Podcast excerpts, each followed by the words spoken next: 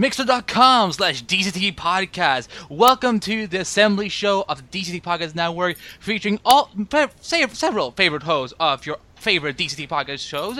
I'm one of your hosts, Andy B. I'm one of the producers and hosts of the Flash podcast I'm one of the moderators of the DC Podcast Network. And with me is a bunch of awesome people. So let's go in order, and let's also go in an order where Andy d- doesn't forget certain hosts like last year. So first up, from Legends of Gotham, which is the ones that he did forget last year, Bill Meeks and Anne-Marie DeSimone. How you guys doing tonight?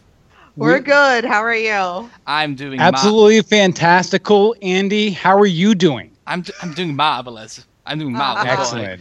Um, Excellent. Also with me from the Flash podcast is Mr. Adam Holmes. Hey guys, how's it going? Is this your first time being live, by the way? Uh, you know, actually, it might. Oh my god, you just lost lost your you know live virginity ish. It had to happen someday. I mean, I mean, at least you were protection. And with us from Supergirl Radio is uh, Carl Morgan Morgan Glennon. I, I, I mixed up the last names. Morgan Glennon and Rebecca Johnson. And Morgan is also from the Legends of Tomorrow podcast. Hi, girls. Doing tonight? Yeah. Well, Good. thanks for having us back. This has been awesome. It's been a great day. It's been a great long day. Uh, we've been going for over six hours, and we're going to be here for about about two more hours or so as we're raising money for the Christopher and Dana Reeve Foundation as uh, it's our, this year's uh, charity that we're working with. And we have, I mean, guys, this is how awesome you guys are. Anyone who's listening to this a lot live and wired or listening later on the feeds, uh, th- that one's for you, Rebecca, by the way. And uh, yes just five minutes five minutes after we started the quiver session we had hit a thousand dollars. So i had to like interrupt michael and say hey bro we we just hit our goal. He's like what? Yes we just hit our goal. So we've been trying to go for 2000 but we at this point we reached 1314 dollars. And that is super freaking fantastic because i mean it just shows you that when we bring all of our listeners together all our subscribers followers stalkers. I'm sure we have some.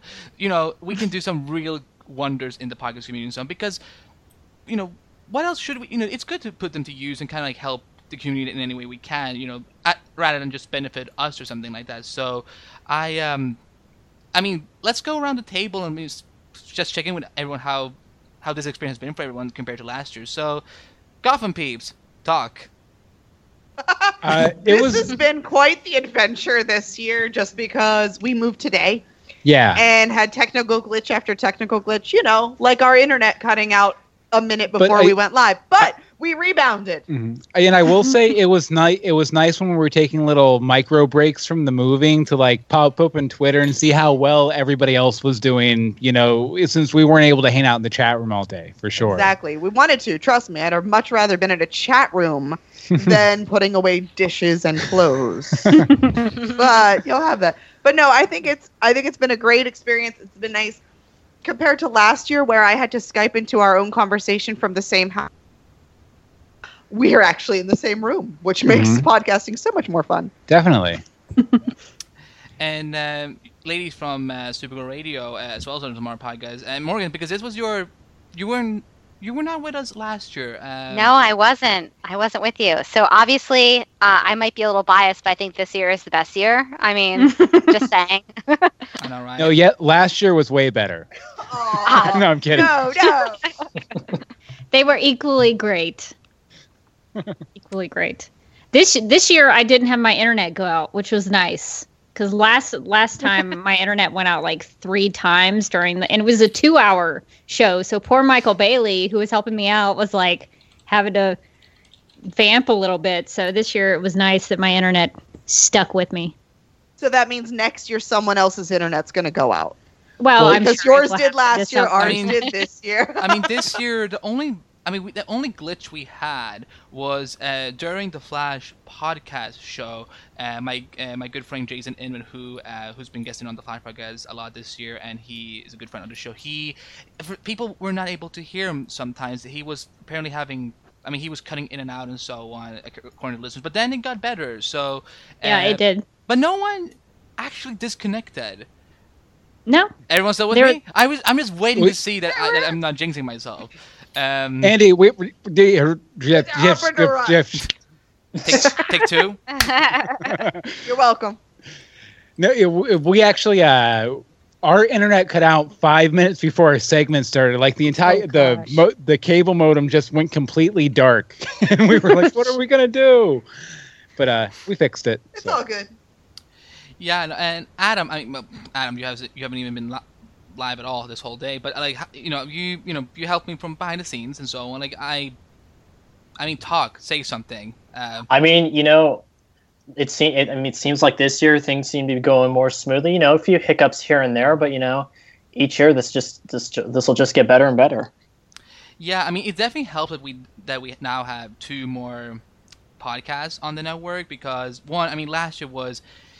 I mean, each podcast had to go for two hours, which you know I didn't mind. It was fun, but it was then you know the assembly show had to be shorter then, and you know now we got to switch around because now we have six shows, and who knows, maybe next year we'll have eight shows or ten shows. I mean, anything is possible, you guys. So I mean, th- you know, these networks and cable networks they announce stuff every eh, you know all the time, but no, but for me, I mean, Well, we're starting up new five new podcasts next year just about Gotham. th- So I would listen to every Each, one of them. each character gets their own. that rumor. Exactly. there is. We'll just start one that is. Look at this Joker. that Can I, would, that hey, would- can I, can I audition? you can, Do it. you can. Oh, I- Uh, Absolutely. we we are very very harsh though. We are Stick very, to the script. and you have to have you have to have a full dance routine, Oh, a Shakespearean monologue, and you have to bake a cake. Honey, honey, I will show you some cake. Uh, but um, that was. I mean, this is pretty much the closest thing we'll ever have to DC podcast after dark or whatever. So there will be I mean, there will be some kinkiness. Uh, I mean. If there are no kids around, I mean, Andy's not gonna hold back at all.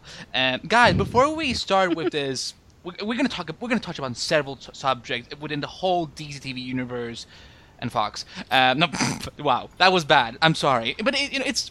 I mean, kind of, it's a little bit sad that Gotham is the only one not connected to the Berlanti universe. But I mean, who knows? Maybe it will one day. But before we before we go on, before I drive everyone crazy, uh, if you haven't donated, if you're tuning in just right now, live and wired, you know, head over to dctvpodcast.com slash fundraiser because we've hit we have hit thirteen hundred dollars plus, and can we hit fifteen hundred?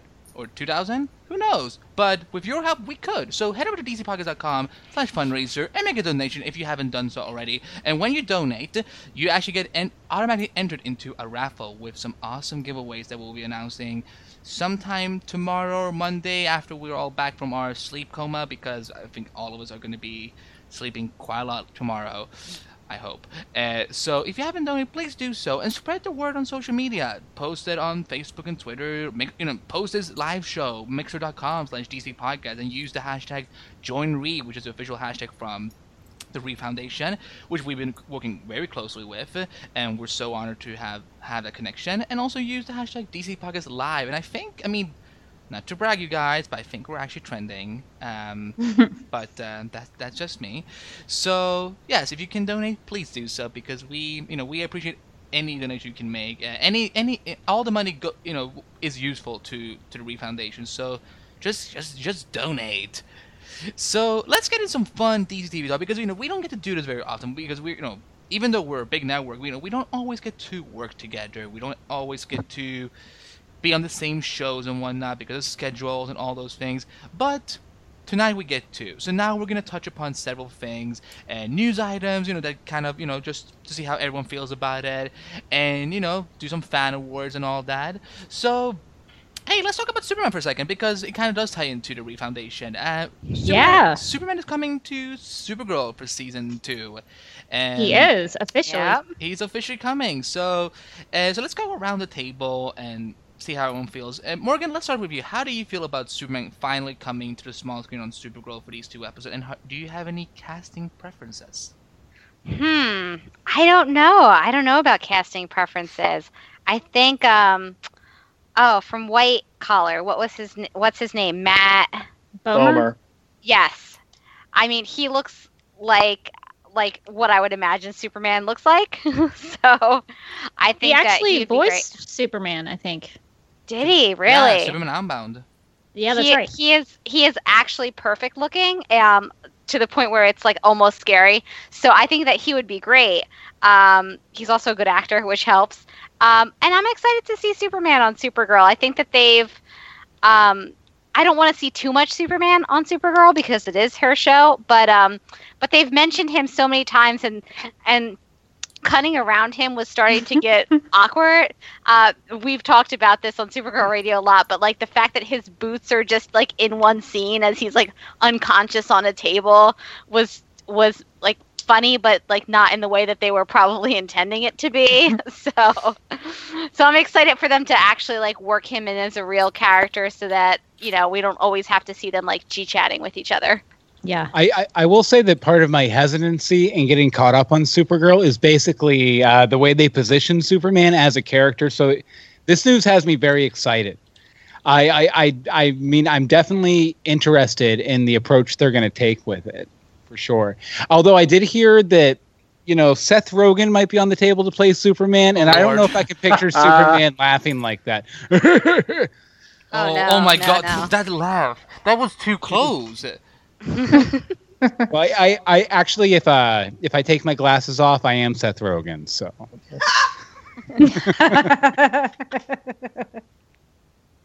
that was worth it just to see, just to hear Anne Marie laugh. well, Emery, Yeah, what, Em- Emery, what are you? What are your thoughts about Superman coming to Supergirl? Um, I, I I don't really. I'm not a huge Superman fan. I just married one. Oh, that is adorable. I, uh, you know, I'll buy Superman paraphernalia for him, but Mhm. um, I, when I have to choose, I choose. I've always leaned more Batman, so I really have no.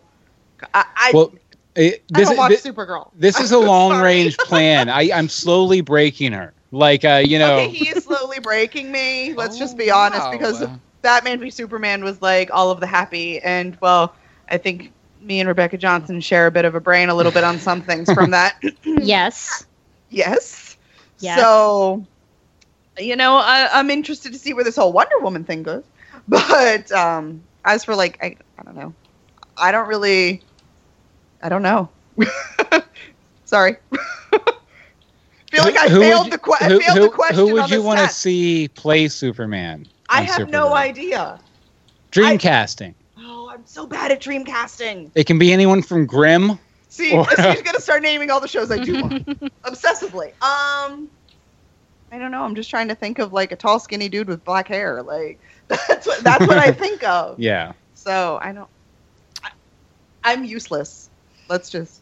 Well, that's not true. Okay, I'm useless on this topic. How's that? I'm okay with it. Okay, Rebecca, wh- wh- what are your thoughts about Superman coming to Supergirl? Um, ho- um, do you have any casting ideas? I just don't want Tom Welling. I've seen that bandied around, and Thank you. it Tom makes I he I he was great on Smallville, but that show ran for ten. What Smallville? That show ran ten seasons. it has had its time. He had his time as Clark Kent. It would make no sense with the context of Supergirl for Laura Vandervoort to be playing Indigo and for him to be the Superman. So, like, that's just way too. I know there's the multiverse, and like we already have stuff that is very complicated within this universe, but to make him Superman would just be all kinds of confusing. And uh, I, I, I like him. I think he turned out to be a, a decent actor, but um, I've I've seen that thrown out, and I'm like, mm, no, that that's so. I'm I'm kind of wanting to see someone new to the part, and, and um, even even Matt Bomer, like because he's voiced Superman in the past, I'm like, ah, but that's still kind of playing him already. Uh, so I I leave it up to David uh, Rapaport. Uh, the casting for Supergirl has been excellent. They know what they're doing way better than I do. Uh, I would not be able to cast anybody. They can do it just fine. Um, but I'm I'm excited to the point of wanting to see Clark and Kara interact because I'm a big fan of the family relationship between Supergirl and Superman, and I think that will be good to see. And I think it will be um, like Morgan said, it'll be nice to not have to see him in shadow or in blurs or his boots on the table. Because that shot y'all that was that was a little ridiculous. Because like the whole it's like a whole shot of them in that little medical bay and his I- boots are in the shot the whole time. It's like I why I- are, we- why are we looking at this I can't overstate how funny that was. It's a whole scene, and his boots are just in the whole scene as they're talking about something completely different. It's Are like his boots talking? They I might wish. as well have been. They have serious might character as well. development. uh. yeah, So I, I'm- yeah, I, mean, I think hear rumors that they're actually up for an Emmy. the I- boots. yeah, I mean they did excellent work. it was very believable. Um, but I, I, I definitely the think classic uh, boot Emmy Awards. Uh, it, it's the Thursday after the regular Emmys. I mean, they're coming back. I mean, I'm here. They're coming back in style. I, well, they might be best supporting if they're supporting your feet. Um, but no, we, we I, can't. We can't. We can't. We can't afford that. That's um. That's uh, that's not organic, Rebecca. What are you talking about? sorry, I was trying. I was trying to work. I was trying to work in an Emmy joke. Uh, but I think this will actually be beneficial to Supergirl because then they don't have to dance around it a little bit. But I'm with Morgan. Like I, I want. I, it'll be fun to see him for a couple episodes, but then he needs to go away uh, I because it definitely is. feel like. uh, sorry, show. sorry, Rebecca. I, I definitely feel like they have to go with a name though. Like I don't think they can just cast. I, I don't know Damien from Young and the Restless uh, for a two episode arc. I feel like it has to be kind of a stunt casting for a character this big. Could you know be. who I, you know who I'd like to see as like an older Superman would be like Jon Hamm. Oh, that would That'd be fun.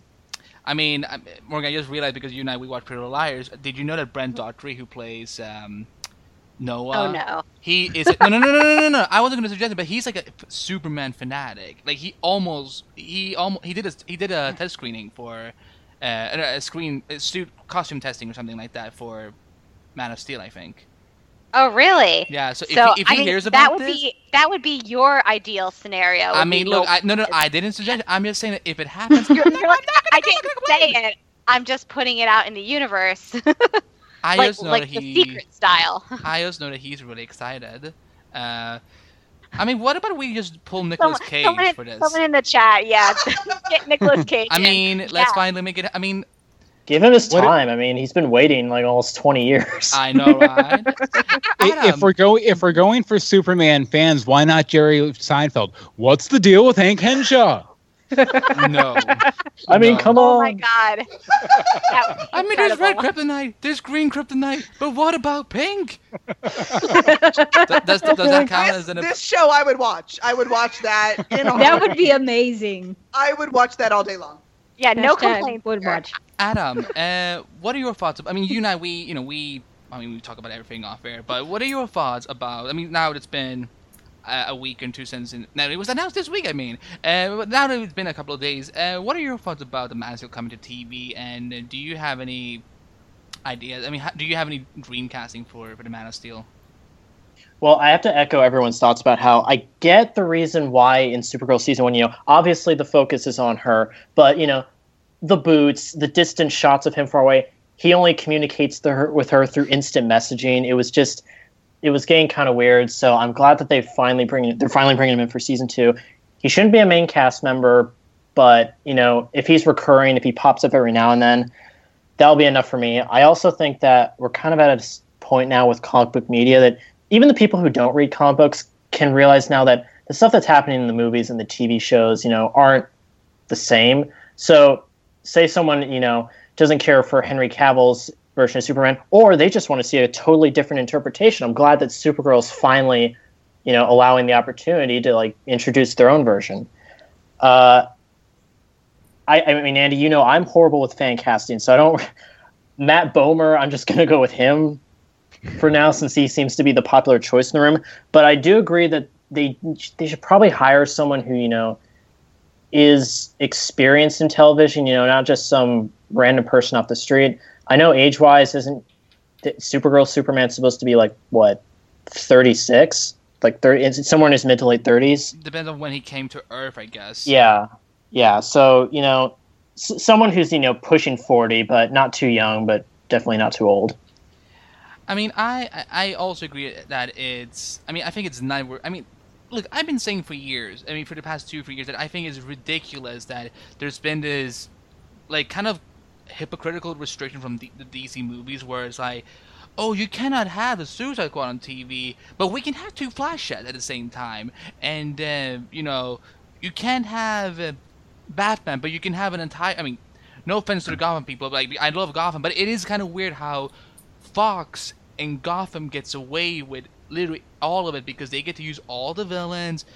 They don't even, they don't they don't get to use Batman. But hey, you know what? It could happen. Maybe they will do a flash forward and turn into a Batman show. But it's just weird how there's been th- there's kind of Batman's in the show. He just doesn't have the mask yet. I know That's I right. know I, mean, I, I know He's but very Batman. Yeah. That man can lurk with the best of them. I mean, look. I mean, look. He has to go for his worst enemy right now, and that's puberty.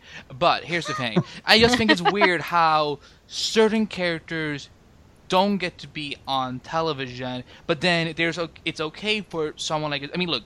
I'm blessed that we have a Flash TV show, but it is weird how it's okay to have another Flash movie, but we can't have someone as small as Deadshot be be on Arrow for a couple episodes here and there, and no, they had to get rid and Amanda Waller and all. I mean, it is, it just didn't make sense to me. So the fact Well, that I, I from from what I've heard, that restriction is being lifted. Like it, it was very strong uh, back in that era you're talking about, but as of right now, day, back it's in a my lot days. less. Yeah. Uh, yeah, no, no. yeah. Hey, old, old man Andy. Uh, oh, you don't want to. Things That's changed. you don't want. You don't want. Look, you all better be dead when that happened because you don't want to see me as old. Um, now, now, now, like as Bill said, the restrictions are seemingly lifting. I mean, that's that is ki- not really confirmed, but it's kind of what we're noticing because since Geoff Johns became the the, the head lead and one of the co-leaders of the DC films, uh, he has been the person who's pushed for the idea of multiverse in media for about two, three years now. And the fact that we're getting DC Comics' biggest superhero on TV since 2011, I mean, that is a huge deal. So, I mean, look, I'm not saying that we're gonna see Super Batman and Wonder Woman and Green Lantern showing up like in next summer, what after next summer, whatever. But I do think we're in for a a more better version of the DC universe where we actually get to play with someone like Green Lantern or Batman or Wonder Woman or Cyborg or whatnot. So the fact that we're getting Superman and Supergirl, and also, yeah, I mean, look, I thought it. Look, I thought the whole IMing thing was cute. Okay. It Uh, was the first time, but then they did it again, and it was All like okay. I mean, I mean, It was like okay, we get it. Like the I feel first like- time, it was um, it was like emotional, and it was after she had you know gone through all that stuff with Reactron, and he was telling her that like, oh, you know, you're a hero. That was great job. Like he was encouraging her, and it was emotional and great. And then they did it again. It was like, okay, you've lost all the magic out of this. It's not as good. they anymore. did it twice. I feel like every every time that they did it, I, I would like be like, oh right, because Superman can't be on this show. Like it, it just kind of highlighted the fact that he wasn't just, on the I just show. say, I just say respect the original comments uh, or comics. Uh, you know, back in the original comics, Superman and Supergirl communicated via telegraph. I mean, just stick to the source material.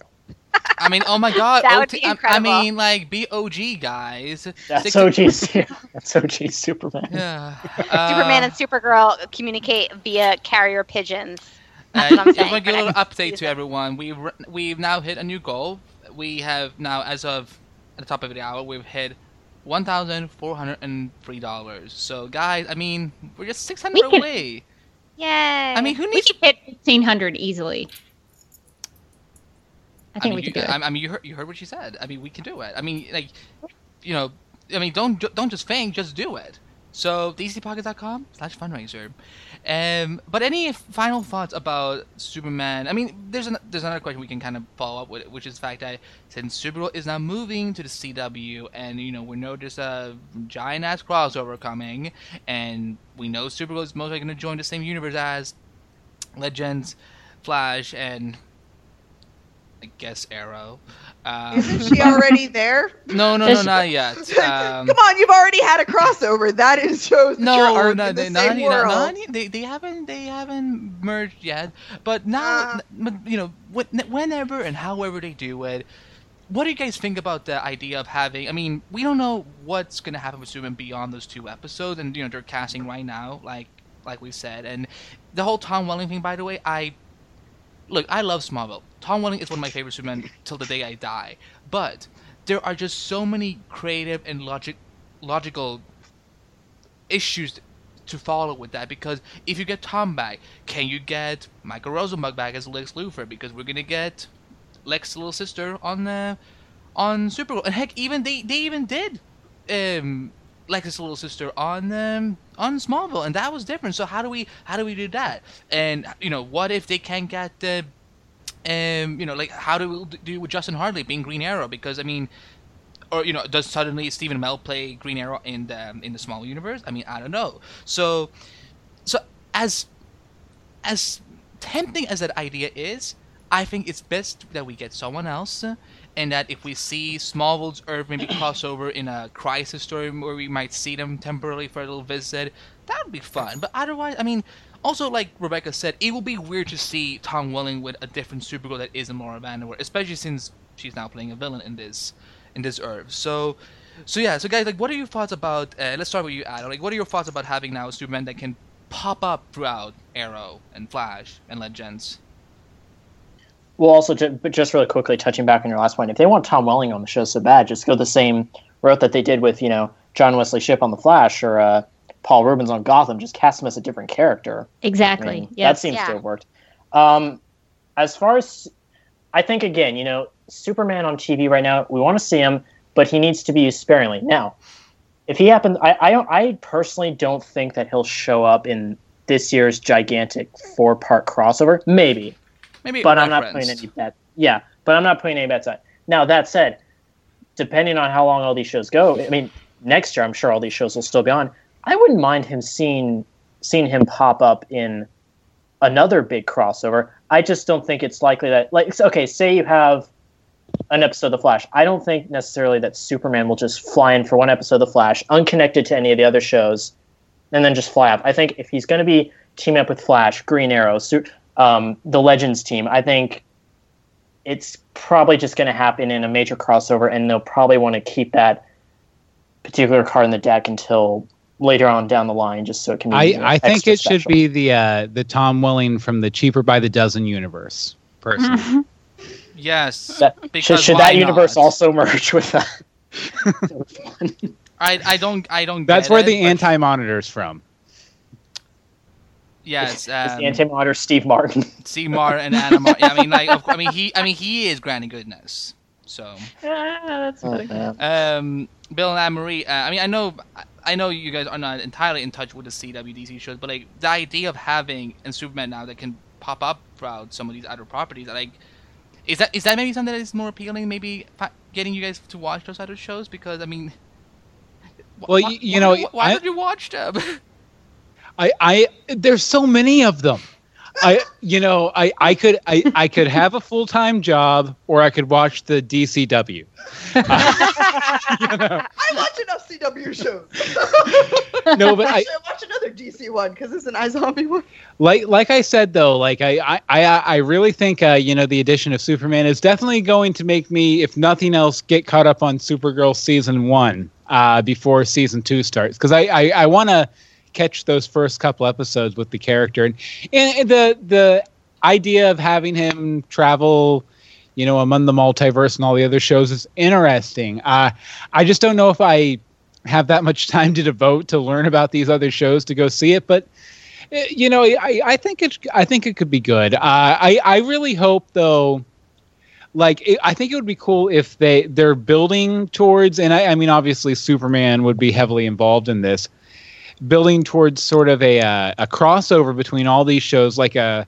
A, a, that big crossover they're talking about would be the crisis, uh, you know, and I, I think, you know, having Barry Allen and uh, Kara, uh, Supergirl in there who were big figures in the crisis. Uh, it, it makes me think, you know, maybe maybe this is what they are building to, and uh, it, it would kind of be cool to maybe have uh, maybe have Dean Cain pop in there. Uh, I know he's been on Supergirl already, but as uh, you know, the Superman of Earth two.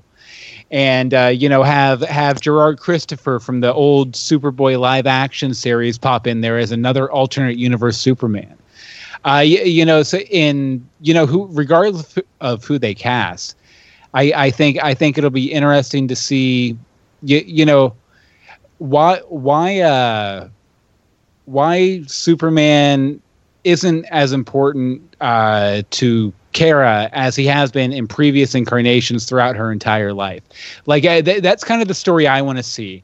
I want I want to see why Superman decided to stay away so much. I mean, I know obviously letting her go off on her own, make her own life, all that kind of stuff, but it it, it always just rang kind of hollow to me that Superman would uh, back off from Kara. It, like, oh, I found another living Kryptonian. I'm going to leave her alone for 18 years, or, or not 18 That's years. what he you know. did in the comics in the Silver Age. He Oh, was no, like, "Hey, hey, I found another Kryptonian. I will go ship her off at this orphanage at, in in Midvale and just let her be there." But she So- was his secret weapon. He touched base in base with her, you know, every couple months. You know, he'd call her into. so does Ru- Clark on Supergirl, just with instant messaging chat. yeah, not I mean, I I am just her. here's, here's the thing. I don't He get why uses he didn't really important emojis. Okay. Yes, important Okay, emoji. here's the reason why. hey, you know, I can fly to National City in uh, 10 seconds, but you know what? I'm just going to use I am. Is that cool?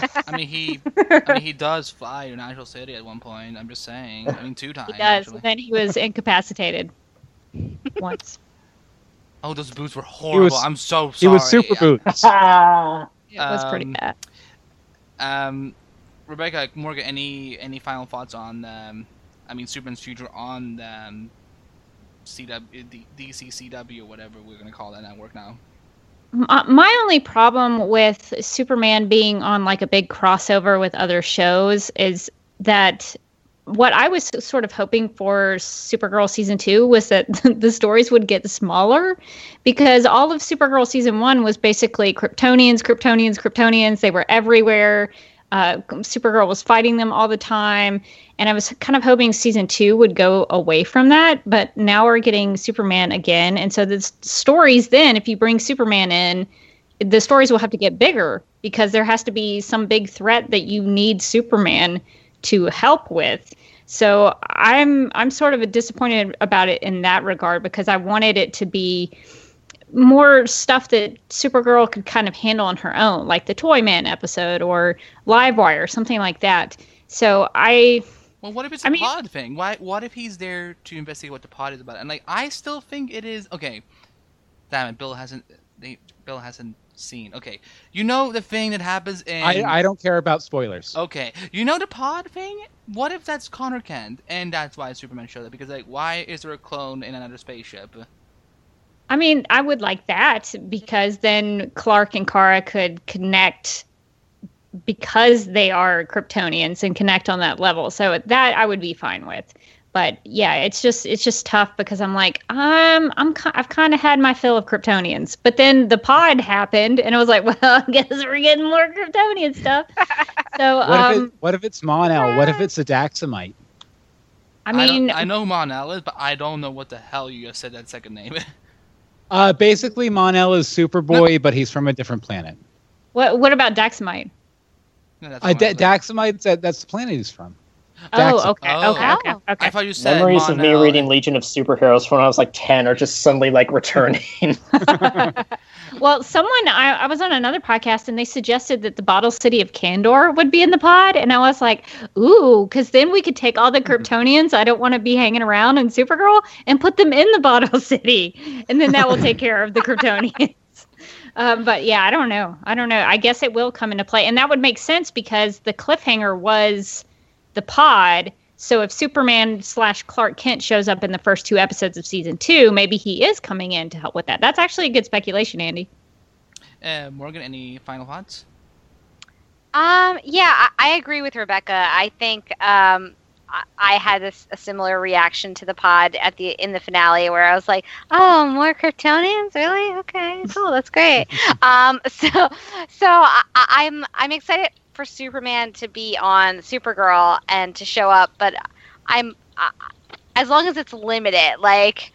It's it's nice that he's not going to just be a pair of boots in a scene, uh, and will be a real person. Mhm. Um, but I think I, I wanted Supergirl to stay her show. And I think that for the crossovers, I feel like that gets it gets so busy because there's already like a million characters, especially like since Legends of Tomorrow's cast is like basically every uh, every character ever uh, shoved onto a time travel ship. So when you're like juggling that many characters, my concern would be like, do you really need one more, even if one more is Superman? I don't know. I mean, I'm not. I mean, look. Here's the thing. these showrunners, Andrew Kreisberg, Greg Berlanti, Geoff Johns, and Rebecca know exactly what I was about to say. And uh, and You- you left out a certain name. but, he, but th- th- he's not involved with Supergirl. He's not involved with Supergirl. That's so- that's true. so, he's yeah, he's so- not on that staff. yeah, so so That's deal fair. with it. Yeah, and Ali Adler, you know, th- they those four they know what they're doing, and I don't think they would bring in Superman and to suddenly make Kara irrelevant. I think it's just that, I mean, look, Car- Clark has said to her throughout the show that he respects her wishes of because she's make, made a good point in the uh, third episode, I think, where she said, "Look, if we call my cousin, then there." there she was almost talking to the viewers, saying, "If we call, if we call my cousin, then there's no show. There's no point of me." So I think he Yeah. will he will show up like if there's a freaking invasion again or something like that, or like a pod from nowhere. Um, I mean, I mean, I, last son of Krypton, my ass. I mean, I'm not sure if he Clark even gets to call himself anymore. But anyway, I'm not worried that Superman is gonna take too much attention from Supergirl. I just think it's good that now we have the option of using Superman every once in a while. Plus, you know, it's like if the movies gets to play with, you know, you know, if they get to have a Flash and we get to have a Flash, I mean, if they get to play with big characters and this whole thing of multiverse existing, then share with television as well. That's fair. And I also think that if we get a Clark Kent, uh, hopefully that will mean that we get a Lois Lane. And I would be very excited Star- about Star- that. Stana Katic would be so fun, but I know it won't I- happen. Yeah, well, and she also voiced Lois Lane before, but she but would be great. voicing doesn't count, Rebecca. I'm just, I'm just saying she's already taken a, a swing at it. Yeah. Um, but And I she- would and love to see. did the best thing that no other Lois has done on. She Eli flipped Knight. off Brainiac. Oh my! And that's She my. did. I almost wanted to make that into uh, a wallpaper on my in my bedroom. Like, like here's Lois Lane flipping off a giant ass villain because that's awesome. and he was super confused about it because he didn't know what it meant. But uh, I, I would love to see Lois Lane and Cat Grant together because Cat Grant has been talking trash about Lois Lane. So it would be fun to see what would happen, what kind of sparks would fly if they had a scene together. She so be- maybe she- that'll she- come. She would be Fight like, to ha- the death. She would be like, sorry. Yes. She would be like, hashtag sorry, no sorry. uh, so I want to ask the chat, uh, could we also see Lex? I mean, that is, I mean, a, a, a couple of days ago, I would have said mm, probably not. We probably will we will hear his name. Then TVLine announced that his sister is coming to Supergirl. I mean, th- but that's kind of thing. Now that we can have Superman on TV, I mean, look at the potential we have with you know someone like maybe Lex, Parasite. Well, isn't Lex Luthor already is on Supergirl? I, I think he goes by the name Morgan Edge, or not Morgan. yeah, Edge, he goes by Max- the name Maxwell oh. Lord. Maxwell Lord. That's it. Yes. Yeah, and, He's basically a Lex equivalent. but I think to to sum this part of the discussion up, I think everyone is excited, but it's just that we haven't seen anything. So we, you know, we will. I mean, we will talk more about when we've seen. I mean, I'm. I bet that we're gonna have an announcement in the next two weeks because they. I know production is getting ready to take off in early Ju- July, and something we learned very clearly this season in Vancouver is that what what is security? People can just go take photos of people being killed off or whatever and so on. Yeah. So, so they, they, they, they probably don't want some assholes in Canada to take photos of like here's our new Superman. Uh, so so let's so let's move to the movies for a second because we don't get like I said we don't get to do this very often. Let's you know it's been three months now. Hopefully the internet has calmed down about Batman vs Superman. So let's see. It, how- it never will. it never will. It I never mean- will. I mean, it's it's like- never ending. So let's go around the table. Just like now that you know, it's been a few months. may- I'm sure some of you have rewatched the movie a few times. Rebecca, maybe 50. Maybe Uh, 15. uh, I mean, no, I said 50, not 15. I, I mean, like the, the amount of time that I saw you tweet like, mm, "Go into a screening, go to a screening." I'm like, I mean, what does she do these days? So let's just check in with everyone how they feel about BVS. Morgan, you start. Oh no! Oh, please don't start with me.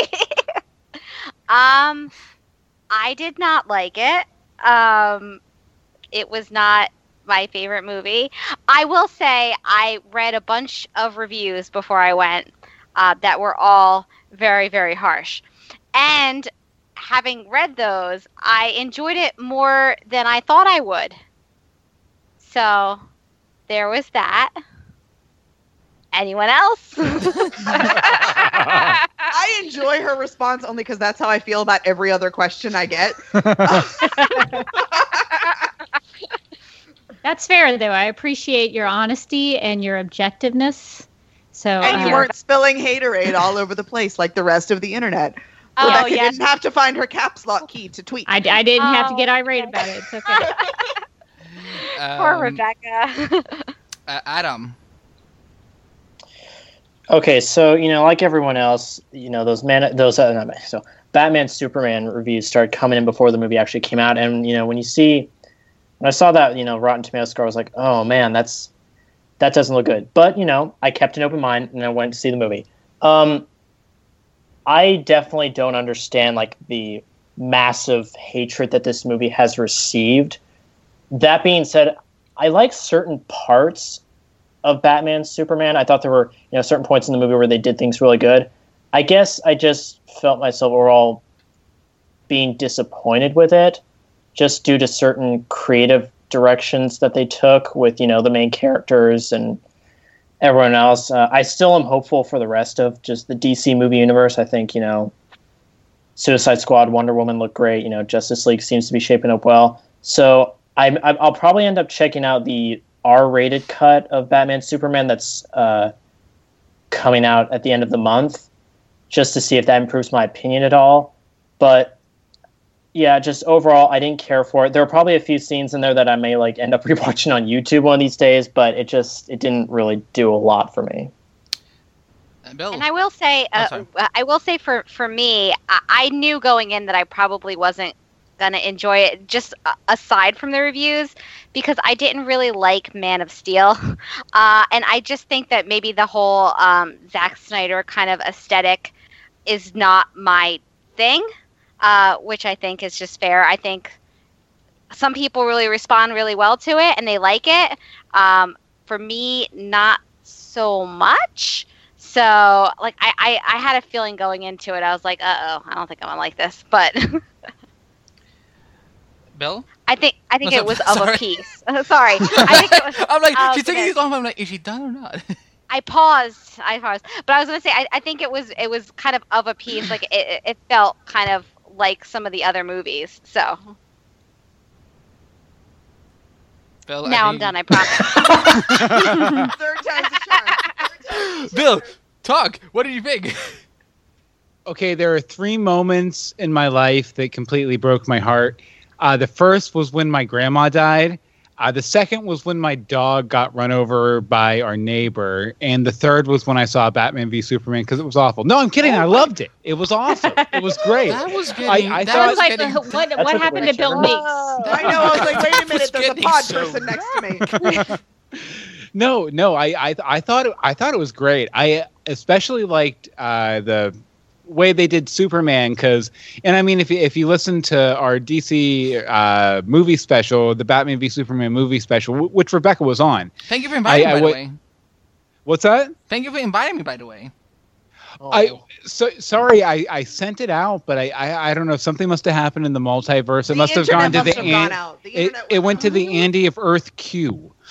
Uh, it, it- no, it, was limited space, and we I we already we had our messenger. people, Andy. We had our people. Maybe Suicide Squad. Oh, Maybe we- Suicide Squad. F yes. uh, but yeah, y- you know, I I think uh, the portrayal of Superman in the movie. I I completely nailed everything I've always loved about the character, everything that has manifested itself in all of the best versions of the character. Uh, You know, from and I talk about this guy a lot, Elliot S. Maggin. Uh, he was a very sort of a fundamental uh, Superman writer back in the '70s who. Uh, also, probably I think probably my favorite version of Lex Luthor, which Jesse Eisenberg's version uh, mimicked pretty much exactly. Uh, you know, so there's that big influence of it, but even like Kingdom Come Superman, uh, whatever happened to Truth, Justice, and the American Way Superman, that Superman that wants to be the Superman that we know from, like, say, Superman the movie with Christopher Reeve, or you know, uh, the the original. Um, the original uh, like black and white uh, Superman with George Reeves, uh, or the original you know Curt Swan comics or whatever. That kind of pure I you know idealistic version of Superman. That guy in the real world and the real world doesn't appreciate him for what he is. And I, I think that's when the character's the most interesting, the most compelling. And I think that's the version of the character that Zack Snyder portrayed both in Man of Steel and in Batman v Superman. A, and it, it's a it's a version of the character that is all of those things. He wants to be this this beacon of hope, this this alien being powering the sun and you know shining light on humanity. And he can't be because they won't let him. And it, it, it's it's a very interesting take on the character. And i really like the way they did uh, batman too because it, it was sort of a batman that we don't see very much in the mainstream dc continuity. And i thought it was interesting to start with him that way where he's kind of he he's been the Batman we know and love, and he's he's fallen from that, and he's he's lost sight of his true mission. And I I, I think I think that was a very interesting way to go out on his, this guy's first adventure. And I also thought it thought it was really great that they ended the movie showing that he's seen that he's made a mistake in doing these things and that he's going to fix it you know in all the other 19,000 DC movies that are coming out eh, before 2020 uh, but yeah I've talked enough. But yeah I really I really really like the movie sure. I love listening to Bill talk about Superman. I love listening to you talk about Superman well, good because I do it enough. Jeez. Good. That that is a fact. I uh, that is very true. Uh, Rebecca, before you give your fund, do you want to give a little update about where we're at on um, on the fundraiser? So I'm refreshing the page as we speak, and it looks like we have raised one thousand four hundred and thirty-nine dollars with fifty-five donations. So that's amazing. We're nice. so close to fifteen hundred dollars, guys go to give.reeve.org slash dctv podcasts and give whatever you can. Let's try to get to 1500 i think we can do it. We've got like at least another hour of the assembly show so let's let's get some more donations in there and see what we can do. Okay so now give your thoughts about uh about BVS well, it's funny because I actually went to the fan screening that happened on the Monday before the movie came out, and this was before the reviews were released out onto the internet. And I had the pleasure of actually going into it like a baby. You know, I didn't have any of these preconceived notions that these horrible, I've read some of those reviews, guys. Those people don't know how to write reviews it's embarrassing. Some of those uh, reviews on Rotten Tomatoes, like I read one review that had like two sentence paragraphs. I was like, who taught you how to write? It's embarrassing. So, anyway, so I was actually able to watch the movie without having to read those terrible reviews.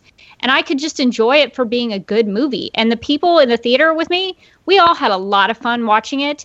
It was a great experience.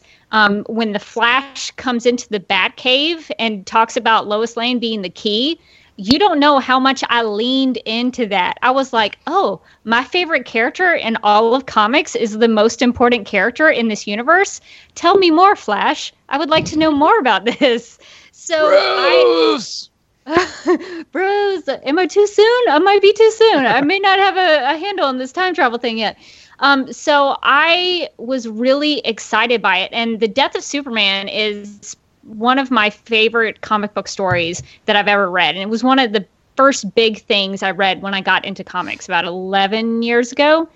And that story was very moving, but I thought what they did in the movie was even more moving because, you know, everybody talks all the time, oh, we wish Superman would be this inspiring beacon of hope. Well, we got to see that in Batman v Superman, which was awesome. Yes, it was because he died, but it was also a, it, the stuff they did with the way that people responded to him, I thought was so inspirational to me because you see the, you know, if you seek his monument, look around you that's that's a real thing that was taken from um, Sir Christopher Wren's memorial. If you go Google him, he's a real guy who lived, and there's a, there's a there's a memorial to him. At, I think it's St. Paul's Cathedral. So that's kind of a cool little anecdote. But um, having said that, the when you look at that in the movie, it's handwritten on the memorial. So the people of Metropolis have written that It's not something that the, go- the government constructed. It's the people of Metropolis. So when people I get kind of irritated, and if you follow me on Twitter, you probably see my tweets. They're probably all in caps lock when I tw- tweet them. Yes. But I mean, I mean, sorry, I just was observing. but I, I think it's so beautiful because it, at the beginning of the movie they construct a Superman statue that's you know built and you know designed and they put it in the the park of here at the heroes park or whatever they call it and that gets destroyed. Doomsday destroys it which is an awesome metaphor. It's an awesome visual thing where doomsday's going to kill superman so let's have him throw superman through the superman statue. That's genius. Um, but at the end of the movie you see that the people have constructed their own memorial their own statue to it and I just think that says so much about Superman and it's so motivational and inspirational to me.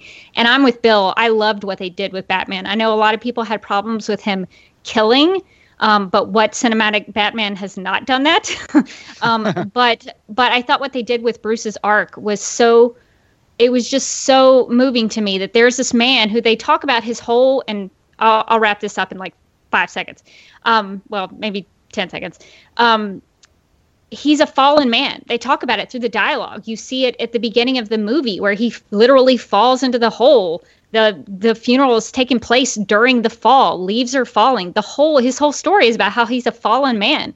And at the end of the movie, after his encounter with Superman, he's a changed man. He doesn't brand criminals anymore. I think that is so beautiful. It's a great story of redemption. It's awesome that he gets catharsis by saving someone else's mother, by saving another Martha. And I know that's been made fun of so much on the internet, but I think that is genius. No other story that I know of has made a connection that Bruce and Clark's mother's bo- names are both Martha.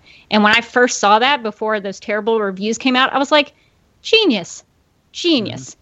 So I I think if you didn't like the movie, I think you should give it another another watch because the second watch for me made it so much better because the first time I walked out of it and I was like, well, some of the way they transition between scenes could have been a little better. But the second time I was like, this is great. 9 out of 10. So I highly I've seen it 15 times, so this is not something I just saw once and forgot about.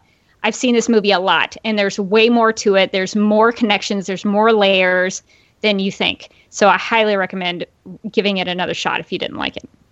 I almost wonder what's going to happen in Justice League if uh, Batman finds out that he and Aquaman's fathers were both named Thomas. oh my God. what did you say? Why would what? I'm sorry. I don't wait, know. Wait a minute. Give me a moment. I can literally see that be like the next like how it should have ended thing on YouTube. You know the, those YouTube guys that does how it should have ended. Oh my lord, that would have been so awesome. Uh, guys, just reminding you, uh, if you haven't donated already, head over to dcpockets.com slash fundraiser and make a donation. I mean, like. Let's get to 1500. I think that would be a nice, you know, wrap up goal and so on. Uh, before we, you know, like Rebecca, we are going for like at least another hour. So, so yeah, if you if you get a chance to, please donate. Um, now let's talk some something that we did last year that we kind of we had to rush because we only had one hour, but this time we you know we had more time. Is uh, fan awards, you know, kind of like ranking everyone and. Um, Sorry, this comment. It's so funny when Andy gets all high pitched. Lol. I'm always high pitched, so I don't know what you're talking about. Um, so let's do some fan awards. So kind of like you know, and this goes to you know, you can pick any show, any character, any thing. I mean, you know, you don't have to just pick pick pick for specifically your show that you're podcasting about. And so you know, it would kind of be more fun to cross the stream to see how it all works. And oh, did we have another donation? We do. We have a a, a total of one thousand dollars for uh, one thousand four hundred fifty nine dollars with fifty six donations. It's like So that is our it's current like- total. It's like the Beetlejuice effect. Just say it three times, and you, um, you know, like is that wait? You say his name name three times, and he. Oh wait, is that the clicking the heels and you get back to Oz? I. I'm tired. There's Uh, there's a lot the, of You got the. Beetlejuice thing right three times. Yeah, okay. there's Beetlejuice. There's Candyman. You have to say Candyman's name three times. You, okay, you It's- said it. You, In a mirror. You, you In a mirror. Oh, you said I'm not going to say it already. again. He's gonna show up in a mirror somewhere, Yeah, and it, he's going to kill me. and now Adam, Adam is getting ready to say that name the third time when I least expect it, and then. Oh yeah, no. Later, I'm gonna. I'm just gonna run over and. Yeah. and so let's do, okay. So let's do some fan and kind of you know, like I said, you can pick any show, any character. You know, you don't. It has, doesn't have to be the one that you're podcasting about. So, so let's go with first. favorite guest star. You know, you know, some of these shows they get some really big names to come on sometime, even if it's just for one episode or two. So let's start with um, the Gotham people. Uh, who's your favorite big guest star? Well, I I will say that Anne Marie had to step away for a second, but I'll go ahead and answer. Uh, and I think she'd probably agree with me. Um, I, I think uh, Paul Reubens on Gotham, and all, all of Yes. our answers are going to be Yes. Gotham. Great. Uh, but just because of the tie-in to uh, Batman Returns, where he played the peng- Penguin's dad, and then he comes back, and he he just did a really good job with it too. Because I think of him. Uh, well, I grew up on Pee Wee Herman, and uh, so I, I always think of him as more of a comedic actor and more of like this big brash kind of thing. But he, he pulled out some really good dramatic stuff in uh, in Gotham, and he also, in an interview, he mentioned that he um, in his uh, spoilers in his death scene.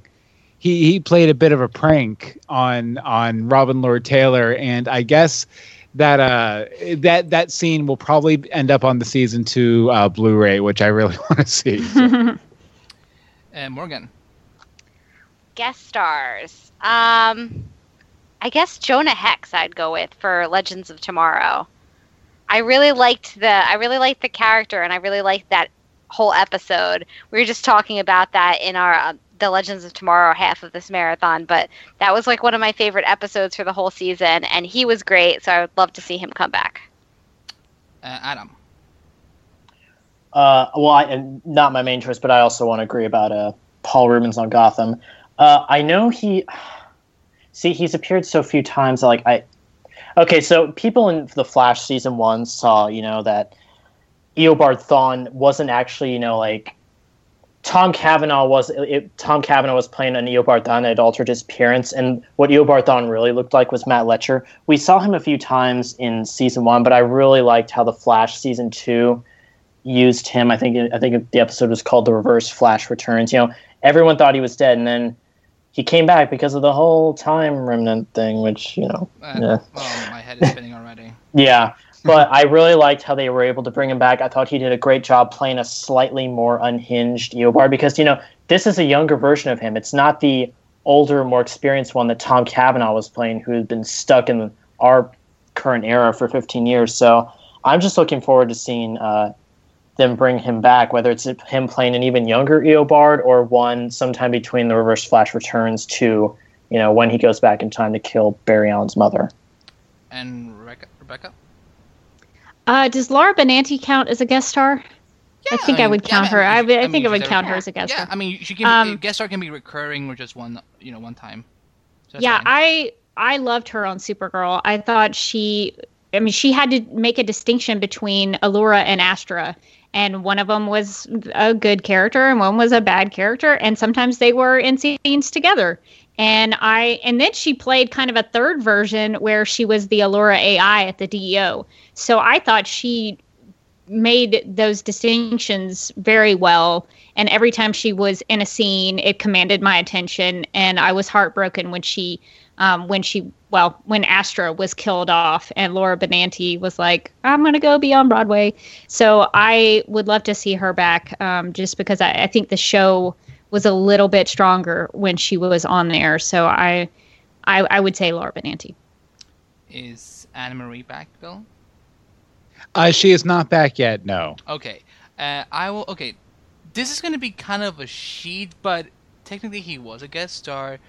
Grant Gustin on Supergirl because, and I think it's because it's not that you know, like, look, he was playing, you know, his regular, you know, Barry Allen slash Flash. You know, it was super awesome, but the seeing what he and Melissa did together, I mean, oh my god, that is magic. That is crossover magic you can't you know, like you can't get anywhere else. I mean, like it. Look, I like the Flash and Arrow crossovers, but this was ten times better, and it was. I mean, it makes you just want to see them live in the same city in every episode, so they can do things all the time. I mean, just eating ice cream or whatever, and it's just. I mean, they are adorbs. So, um, and I would also, you know, give a little shout out to Mark Hamill on The Flash because I mean, seeing him and Weather Wizard and Captain Cold teaming up, I mean, I mean, that's like a Christmas present for me, honestly. That's like the that's like the closest we'll ever see to Mark Hamill playing Joker in live action because his version of Trickster is just so much more twisted than the the original ver- version of the character is, and I love it. Uh, let's you know, let's also check in the uh, in the um, in the chat. Like, wh- who were some of your favorite guest stars over the course of any of these five shows? Um, go for it uh, because we you know we want to hear from you as well. But in the meantime, you know, we're gonna jump to the next uh, question for, for sure. Um, favorite villain, uh, and let's start with uh, with Morgan. Favorite villain? Um, hmm, that is a tough one. I think um, I think my favorite villain was Astra from uh from Supergirl. I liked her. I I liked that she had layers and that she wasn't just like a mustache twirling like evil villain like, "Oh, I've got to, you know, blow up the world because uh I liked that she had that connection to Kara. So it was really bringing out more about her character as well, um, fighting against her aunt. So I think that would be my favorite. Um, Adam. I gotta go with Hugo Strange in Gotham. Because if I, if I remember correctly, this is the first time we've ever seen Hugo played in live action, Yeah. and Yes. BD Wong just absolutely killed it. He was just he was so sinister. He had he just he played the character so well, and I I, I when I was watching the finale, I started to get mad when uh, he got hit by the heat and cold blast because I thought they were going to kill him off. Thankfully, he didn't. But he's just he's one of those villains that I just I always want to see more and more of. So the fact that he's still alive out there, I'm just keep using him. People just keep bringing him back to Gotham. Bill. Uh, favorite villain? Um, I'm gonna have to go with just overall how his arc went. Uh, Ed from Gotham. Uh, just Mhm. because he he went from this uh, kind of this character that you felt for because everyone picked on him to and he had this sort of unrequited love thing going on and then the love was requited because he killed somebody and he was like oh she'll totally be into uh to to this murder thing and then she wasn't and he was like okay well you know what i'm going to lean into my baser more primal tendencies and it's just been a fascinating ride to go from the guy who was holding the question mark coffee mug in the first episode to to the guy he is now. And i, I it- it's been probably my favorite arc of any character on that show because i mean uh, all of the characters have a lot of progression. They've all done a lot of things but i think ed has had the most fascinating path to walk out of all of them for sure Really, you think it was more fascinating than Penguin? yeah uh, yeah i think so because penguin was more of a rise to power thing ed He's was been more up and down and up and down. He's literally been like lying in the dirt, dying, and you know, well, Ed nursed him back to health. Yeah, it, but Ed Ed was more of a self actualization sort of thing, sort of almost like a. It almost reminded me of uh, Walter White's arc from Breaking Bad He speaks in a German. way. Uh, Anne-Marie. yeah, I, I love Penguin. I think he's like the most fantastic villain, and um, I just love that he started out literally as an like an umbrella boy. That's that's how we first meet him. Is he's he's so excited just to hit a dude with a bat, and now he's like, well, for a little while at least he was the king of Gotham, and he's even gone through so many of these ups and downs and being in the asylum and being quote unquote rehabbed. Which I'm sorry, did anyone actually believe that? Because no, not me. uh, th- that actually seemed almost too easy for them to be able to rehab him so quickly. But no, I'm I, I, I love the penguin. He makes me happy with his fancy suits. And Rebecca. Uh, well, she didn't get a ton to do in the second season of Gotham, but um, but Barbara is like oh, my That was my runner up. Yes. she she's one of my like she was that character that in season one everybody was like oh barbara i hate barbara and then in season two when they let her be bona fide crazy it was like yes barbara that's what i'm talking about so i, I really and especially with her interactions with leslie with lee those Mhm. were some of my favorite moments because I am kind of I know a lot of people now say, "Oh, women shouldn't catfight together on TV shows. We shouldn't have catfighting." And I'm like, "No, I like the catfighting. I'm like an old school soap opera fan where that's fun to watch." When you have two women who are like cl- literally clawing at each other, that is one of my favorite things. And Gotham leans into that a little bit, especially when uh, after Barbara fell out of, and correct me on this, Bill and Anne Marie, if I get it wrong, but she falls out of a stained glass window, right? Yes. Mhm. And then Yep. she's like, she's in the hospital for a little bit. And when Uh-huh. she's when she's laying on that bed or lying, I don't know which one is correct. And Leslie comes in to kind of check on her, and then she leans over on you know leans Yes, over to yes. in, to whisper in her face and i can't remember what she says but i'm pretty sure she calls her the b word but it's just Yes. th- that stuff is one that that was one of my favorite moments of tv Yeah, she calls her all the season. bodacious. That's right, Rebecca. yeah she calls her bodacious. She's like, you are totally bodacious. um and that that that to me just that's everything i love I, and they call her stabby babs because she pulls knives out of her wedding dress. And it's just it's one of my i love the craziness that is barbara. And sometimes she helps jim out. So sometimes she's not completely evil but she's one of those characters that i want more of. And i enjoy watching her You, you know, you know what? I, I think if nothing else, we're finding out that you know, well, they might not, they might lack the uh, organic relationships of this DCW verse. Uh, you know, I think Gotham probably ha- has it nailed on villains. You know, Yes. I, I think think they've that's really their strength is the villains. i i think that's that's a good point For me, it's a tie between Hugo Strange from Gotham and Zoom. I mean, look, Zoom was. I mean, they it, there were more flaws in Zoom this season compared to Reverse Flash, but doesn't deny the fact that he was still a mother effing scary villain, and um, especially when we didn't know who he was, and when we only kept hearing Tony Todd's voice throughout. You know, just just that, but not seeing the face.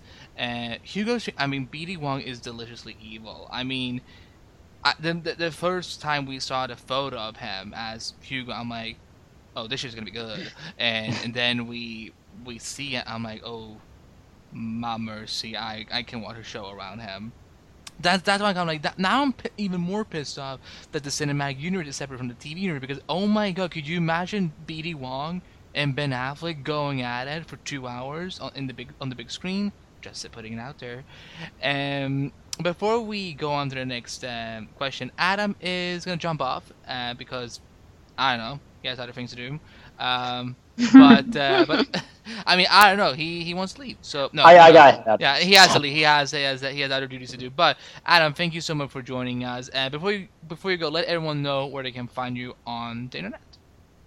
You best place to find me is on Twitter at Mr. Holmes. That's where you can find all the articles that I write for CinemaBlend.com. Movies, TVs, a lot of geek stuff. Just uh, head over there to read my stuff. Awesome. Well, Adam, thank you so much for joining us. And uh, Yeah, thanks for having me on. ah, you're welcome. So so yeah, take care. everybody. Later, Uh, guys. bye. yeah bye Bye. Bye. Bye, Felicia. No, I'm kidding. No, I'm kidding. I would never. I would never buy Felicia Adam. Uh, let's look in the chat and see what they've said. Uh, we've seen favorite guest star from the OA. Sage says Vixen. Yeah, she was a pretty good one. Favorite villain, I agree with Astra as his overall best. Darhk was too bogged down in arrowness. Is that a, Uh, is that a noun arrowness I mean, We're gonna have to look, define if, that. If, if it I wonder what the definition of Aaron. I mean, I can uh, assume I know what the definition of arrowness is. Letting well- a supporter char- supporting character become the main character. That's a good definition. That's a solid definition. Because as you as you all know, I, I'm super caught up on Arrow. Are you an Bill is Bill an expert on arrow? arrow. I, like, like I am. yeah, Gales and Bo needs to meet. Oh. Uh, and while Zoom was menacing, he was too crazy for my taste. Still haven't watched, seen much of Gotham, but Goth Penguin was the best thing ab- about what I saw. Uh, let's see. Uh, guess Mark Trotter said G- Constantine was his favorite guest star. He- That was a really good one. That was actually one of the best episodes of Arrow season four. Before everything else happened, uh, villain would have been Darhk, but drawn out so Jerome from Gotham. Oh, that's cool. So let's go to the next one. Let's see. What have I favorite storyline? This can be, you know, character progression, development, or just you know as a overall storyline. So Rebecca, let's start with you. The first thing that comes to mind is the Maniac stuff at the beginning of Gotham season two, because I, and I know that wasn't like very long. It wasn't a very drawn out thing. Hey But that Rebecca, was I just- just want to say that Anne Marie was sitting here doing the hashtag for hashtag maniacs with her fingers when you got asked the question. So Hashtag, Absolutely. I was like hashtag hashtag maniac. I'm I'm pretty predictable. Let's just be honest. Um, Oh, no, that was my answer. oh, oh, okay. Yeah. Well, we do share we do share a brain. Sometimes, Um, yes. yeah i i thought it was really bold of gotham they came out swinging in season two they didn't let anything i mean they, they had jerome like on a bus with cheerleaders like pouring gasoline isn't isn't that what he did like pouring gasoline all over Yep. At 8 p.m. they were they were pu- they were pushing people off buildings. I mean, they let their villains be villains, and I respect the heck out of that because I love a villain who is a villain. And they, when they had the the rise of the villains, they let them rise up, and so I I give a lot of credit to Gotham for going for it. And I, I would say, and I think uh, Bill and Anne Marie might have mentioned this in their Legends of Gotham hour, but the the episode with when Jerome spoiler alert um, is no longer with us that that episode was just it was awesome. It was one of my favorite tv episodes probably of all time. Um, so i would probably give it to gotham uh, out of everything that i saw in terms of a storyline Morgan. Hmm, storyline. Um, I would say everything that led up to us finding out about Martian Manhunter. I thought that was such a clever like it was such a clever thing that they did having him be named Hank Henshaw and everybody assumes it's one thing and then it turns out that he's Martian Manhunter. I love that. It was not something I saw coming at all. I definitely thought he was evil. Like, oh, he's got red eyes. He's he's evil. And then you find out that he's Martian Manhunter and I think uh, he's Martian Manhunter has been so great through the first season of um, of Supergirl, and I just enjoyed all of his storylines so much. So I think that that was one of my favorites all year. It's a solid pick Bill Thanks. and Anne-Marie. Hashtag maniacs. Hashtag All of the hashtag maniacs. All the hashtags.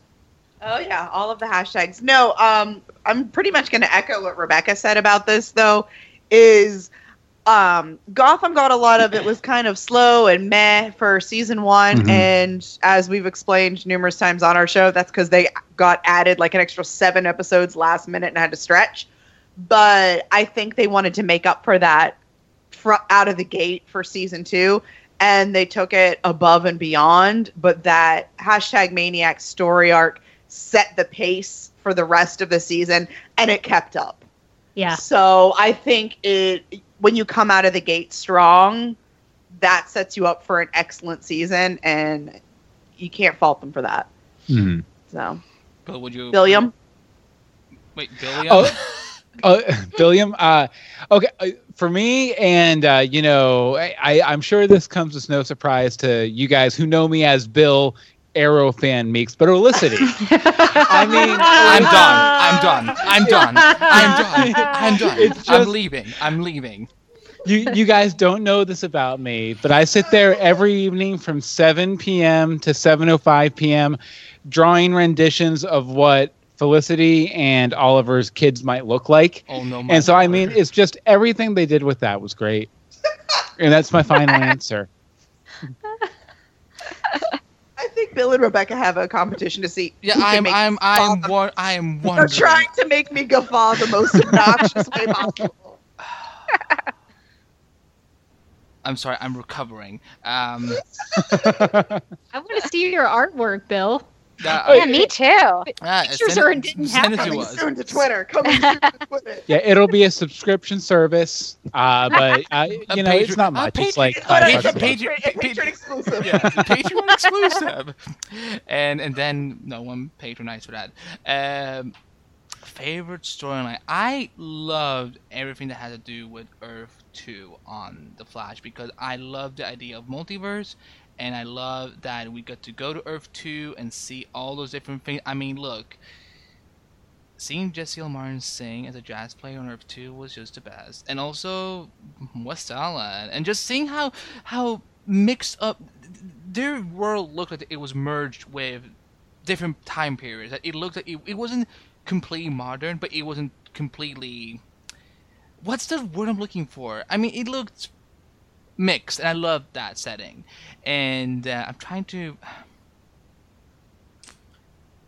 I mean, yeah, th- that's my just my favorite story in terms of, peop, you know, just overall storyline for character wise, and I guess we could, uh, you know, check with everyone. But I I loved seeing. I mean, everything we got with Cisco getting closer to becoming Vibe, and seeing Iris's journey to becoming the Ace reporter, which you know I wish we had seen more of. But I just you know whatever we could g- get was was awesome. Uh, so so I guess um, that's a good follow up question to favorite character storyline.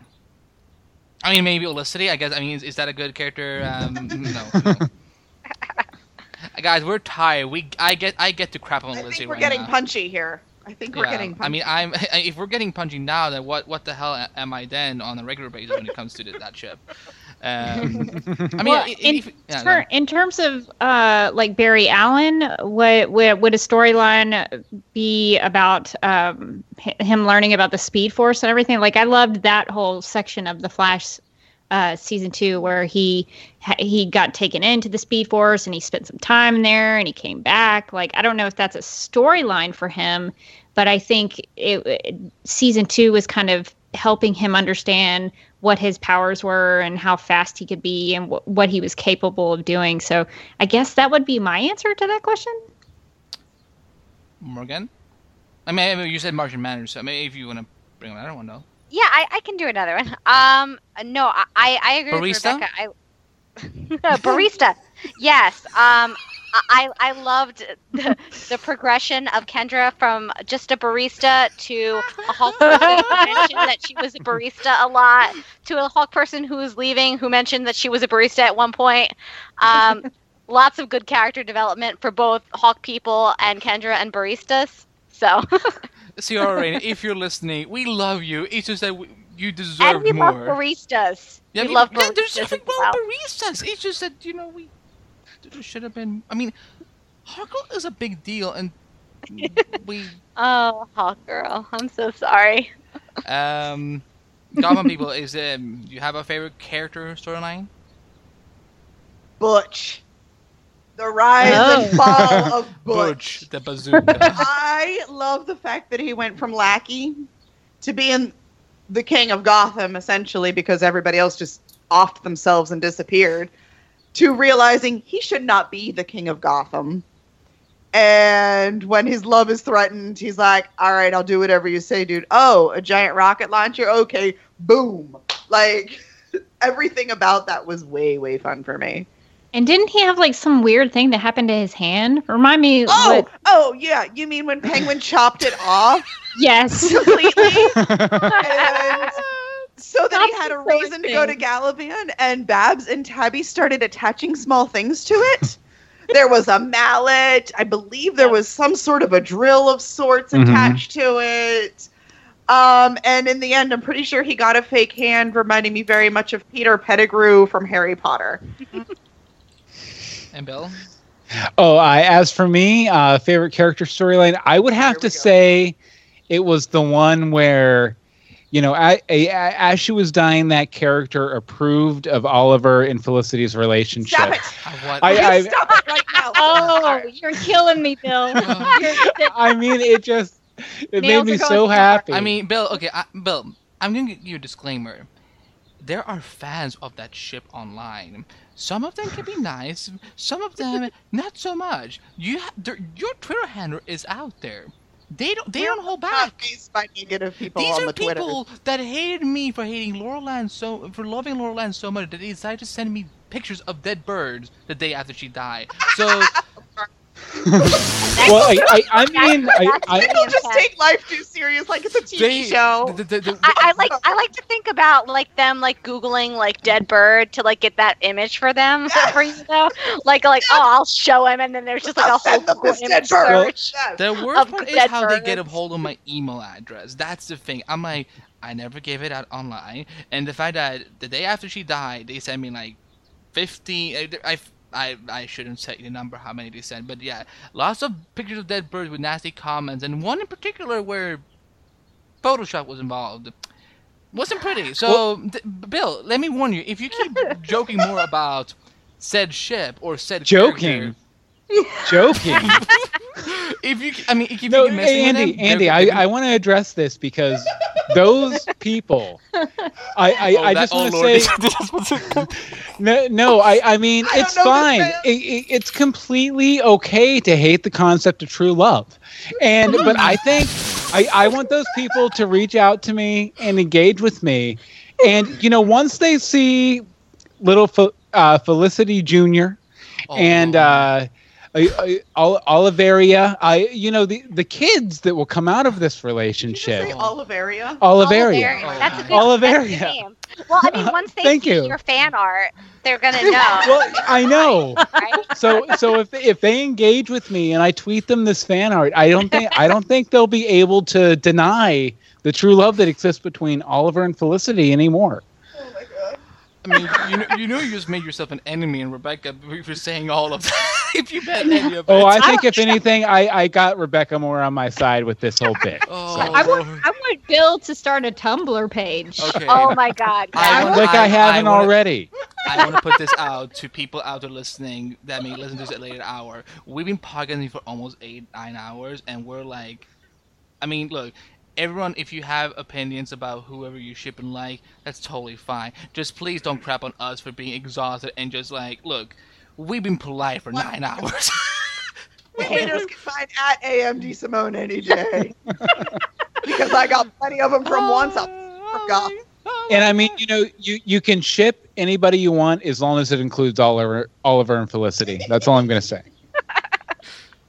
I mean, the day you actually watch Arrow and you get into season three and four, I mean, I want to see if you're if you're not going to be scarred by life from that. Um. Okay, so let's go to the next question. Um, favorite dynamic. This can be um a dy- you know does it. This is not romantically involved. This is just you know dynamic as in maybe you know Harvey and Gordon or something like that. You know or you know anything. So favorite dynamic from this season. So I'm afraid if I give it the Bill, I know exactly what he's going to say. so Morgan, go. You don't know what I'm gonna say. It's Morgan's turn. well, uh, well, obviously Oliver and Felicity. I'm out. I'm out.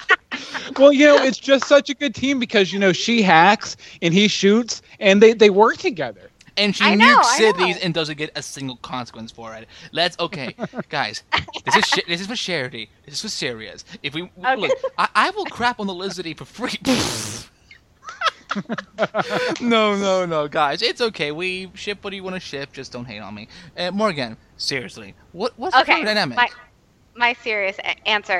Um, I think probably Kara and Alex from Supergirl. I think I love their sister relationship. It's so great, and I like that it has a little bit of tension underneath of it. Like I think probably most family relationships have, and they and they like didn't shy away from that, and they went into it like the um the red kryptonite episode was one of my favorite episodes from the supergirl season and it was so good because it really dealt with their relationship and and the tension underneath of it and i think that uh, it's so refreshing to see uh, a show that not only has a female superhero but also has sisters at like the heart of the show i think that's great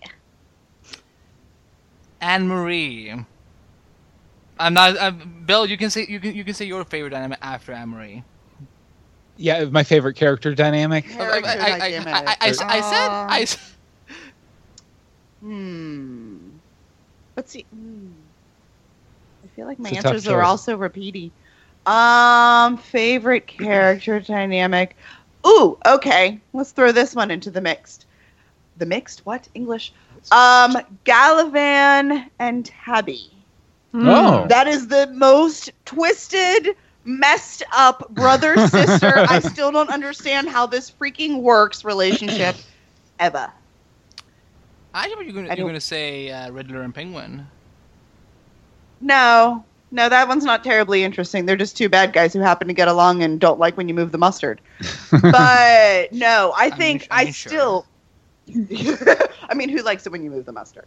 But no, I spent the entire first half of the season going, I just don't understand.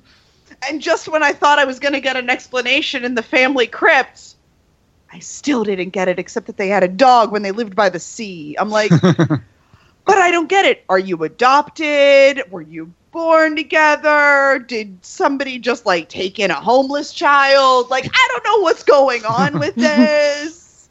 I don't know who is the lost sheep. I'm just confused because then they would go make out. Like, what is what? Can I I- just I- say, as somebody who hasn't watched Gotham yet, you guys are really selling me on this. Gotham is awesome, Morgan. You need Uh, to get on that. I was like, Definitely. every part of this sounds amazing. I, I feel like Hop I'm on so the Gotham train. You Choo gotta hop on it. I got my dad starting it like as soon as it came on Netflix, he started watching it slowly and then he started binge watching it and I would get emails and texts going, "What happens next to this character?" I'm like, "Sit down and watch the next episode, dude." so, yeah, you got to binge it. It's fun. Bell.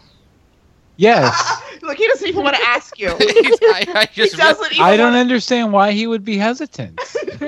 Because because he asked a knows question. He asked a question about my favorite d- dynamic between two characters, and I mean the answer is obvious: Bruce and Alfred.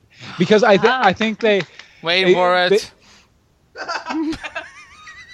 Be, because when they whip off their mask, you find out they're actually Oliver and Uh, Felicity. see? No. I- no, I really like Bruce and Alfred though. Um, I, I I think it's a really interesting how they've gone from like servant and uh, you know master to friends and to father and son in a lot of ways to equal partners now, and I I, I think uh, I, I really, really enjoy just the ding, ding, ding, ding, ding, ding, ding, ding, We just hit fifteen hundred twelve dollars. Nice, Woo! nice. Yay! That's so awesome, dude. We're Rolling like, in it we're like, we're in Wayne Manor. We're like the, we're like the best. So please continue. Ash Okay, but uh, yeah, ba- no, no, I just really like the way they interact, and I like the way they've built the relationship over time. And I think uh, David and uh, Sean Pertwee. Sean Pertwee uh, do really, really well together. And I, I don't know, I just want to see more of it. I, I really, really like it. I, I mean, I, don't, I haven't de- devoted any, any uh, you know, fan art Tumblr pages to it or anything, but Yet. J- j- Yet. Oh, yeah, exactly. Like, do you have a it ship name? summer. I, oh, we we've had like three or four different ship names for Alfred and David, or uh, uh, not David, but uh, Bruce. obsessed by the name. Yeah. Well, we know how to pronounce it correctly, so Yeah, that's how he says it. so it, we, we we feel like we need we feel like we need to get that out there because Yeah. we see, hear so many people calling him David. And that's that's Yeah. not right. So, Rebecca, who's your favorite uh, dynamic duo? I would echo Morgan's answer. Actually, Kara and Alex were my favorite relationship of the TV season, and I love Alex because she is Supergirl's hero, and she is just as awesome and just as kick butt as Supergirl is, and she doesn't have any powers. And I, I love that Supergirl looks up to her, and I love that they support each other, and I love that even in their backstory, you see that it was hard for Alex. Alex didn't want to have anything to do with her when they first brought her into the Danvers family. It was very hard for her to accept this literal alien into her home. And so I I'm I'm with Morgan. I'm glad that they weren't afraid to go into those kind of uncomfortable attitudes. And it I think it makes Kara and Alex's relationship much stronger for it. So I I love their scenes together. I would watch a whole show just about them and I look forward to seeing what they do in season two. Okay, for me, it's um, I like that people are bringing up Wally and Barry, but the problem is that we didn't get a lot of. I mean, they had a couple of scenes together, uh, but not that many. So, I mean, it's an for me, it's an honorable mention. But I think definitely, Kara and Alex, and Cisco and Harry. I mean, I- I mean, good lord, Oh yeah, yeah. um, because that was the that was the best. Uh, I mean, I shipped those two. Um, and speaking of shipping, um, I mean, I'm setting myself up for a you know, you know, PR suicide, but why not? Favorite ship. Bill, why why don't you start? Me? Um, uh, let's see here. Uh, no, I, I, you know what? I, I enough joking. I, I'm going to give a serious why not? answer we, now. We have, we have 30 more minutes. Why don't you just you know go full? I mean, a, a good comedian doesn't stop you know at the last 30 minutes of his show. Uh, no, but but I I, I, I want to give a sincere answer like I did with the previous question, just because I, I I don't want people to think that I'm just a big goofball goofing around up on Goofball Hill. Except that he is. Yeah, and plus, I mean, look, you're like you're like a morphed version of Jesse Ferguson and um, Joel McHale, which is, by the way, awesome. So you know, being being goofy comes with a job. I mean it in the best way Uh, possible. I mean that's no, a compliment. No, I Andy, just, you know. Andy, I'm not gonna I'm not going to wedge myself into the box you're building for me. I, I I'm gonna give a sincere answer here, and I I really I just have to say, you Wait a know, it's got to be Oliver and Felicity. It's like it's So- like it's like he's building up to something sincere, and then he's like, "No, why? Why? Why be sincere?" Day in and day out. That's kind of my modus operandi. Yeah, basically. But final answer, final answer. That's your final answer. That is. So no Batcat. I also like He's the good. nothing I also like the good ship lollipop. Um, What uh, I'm gonna take away the wine soon. I promise. I haven't had any wine for at least Ten minutes. ten minutes. I know uh, Gotham actually. Uh, if I'm if I'm gonna go with Gotham, I don't know. Probably Bruce and Selina. Oh, cat bat. Yeah, Bat cat, I bat, bat remember- cat, bat cat, the cat bat. Yeah. But I, I. I, I think there's probably people here who could speak to it better, uh, speak to it better than I could. So I'm going to defer to anyone who would like to jump on that train. Uh, uh, on the Bad Cat train, The Bat The Cat Bat Cat train. We are on I'm train. I'm all aboard. I'm the conductor of the Bad Cat train. Choo choo. I I think they are nailing Bruce and Yeah. Selina's relationship on Gotham. Um, I mean, when they when they get older, they're just gonna be Batman and Catwoman. I mean, they already kind of are right now. They are. And um, I I love that they sometimes work together, which is really fun. And I I like that she can be a hero sometimes.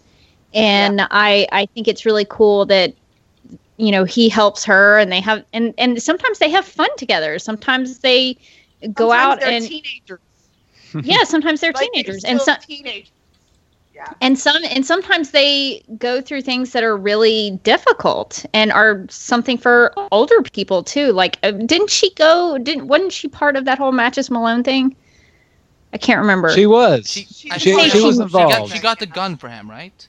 yeah i want to say she knew about it so sometimes they have to argue over what is the right thing to do and i think that that's exactly what bruce and selina do and i i love their relationship and actually now that you mention it they might if i was have if i had to pick a ship on any of these shows it would be bruce and selena And now, before I pass it on to uh, to Morgan, uh, we do have uh, uh, a last minute guest joining us. He's the host of Quiver Podcast, Mr. Michael Cohen. Michael, welcome to the Assembly Show.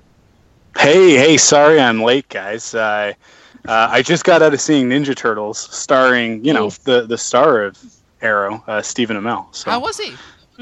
uh, actually, he was really good. I had, I was a little bit worried. I was excited when he got cast, but I was a little bit worried that I, I don't know if he's really right for the role of Casey Jones. I don't know if I'm gonna like this version of Casey, but he was actually really good in it. He was really charming. Uh, he was a lot more like he is in interviews, and a lot less like he is on Arrow. So uh, it, it actually, I thought it worked really well. I thought he was really good. The movie overall, I thought was awesome um, as a Ninja Turtles fan. But uh, we're not here to talk Ninja yeah, Turtles. no, we're so- actually talking talking about we're talking about uh, Michael. We're talking about the best thing ever on these shows: ships.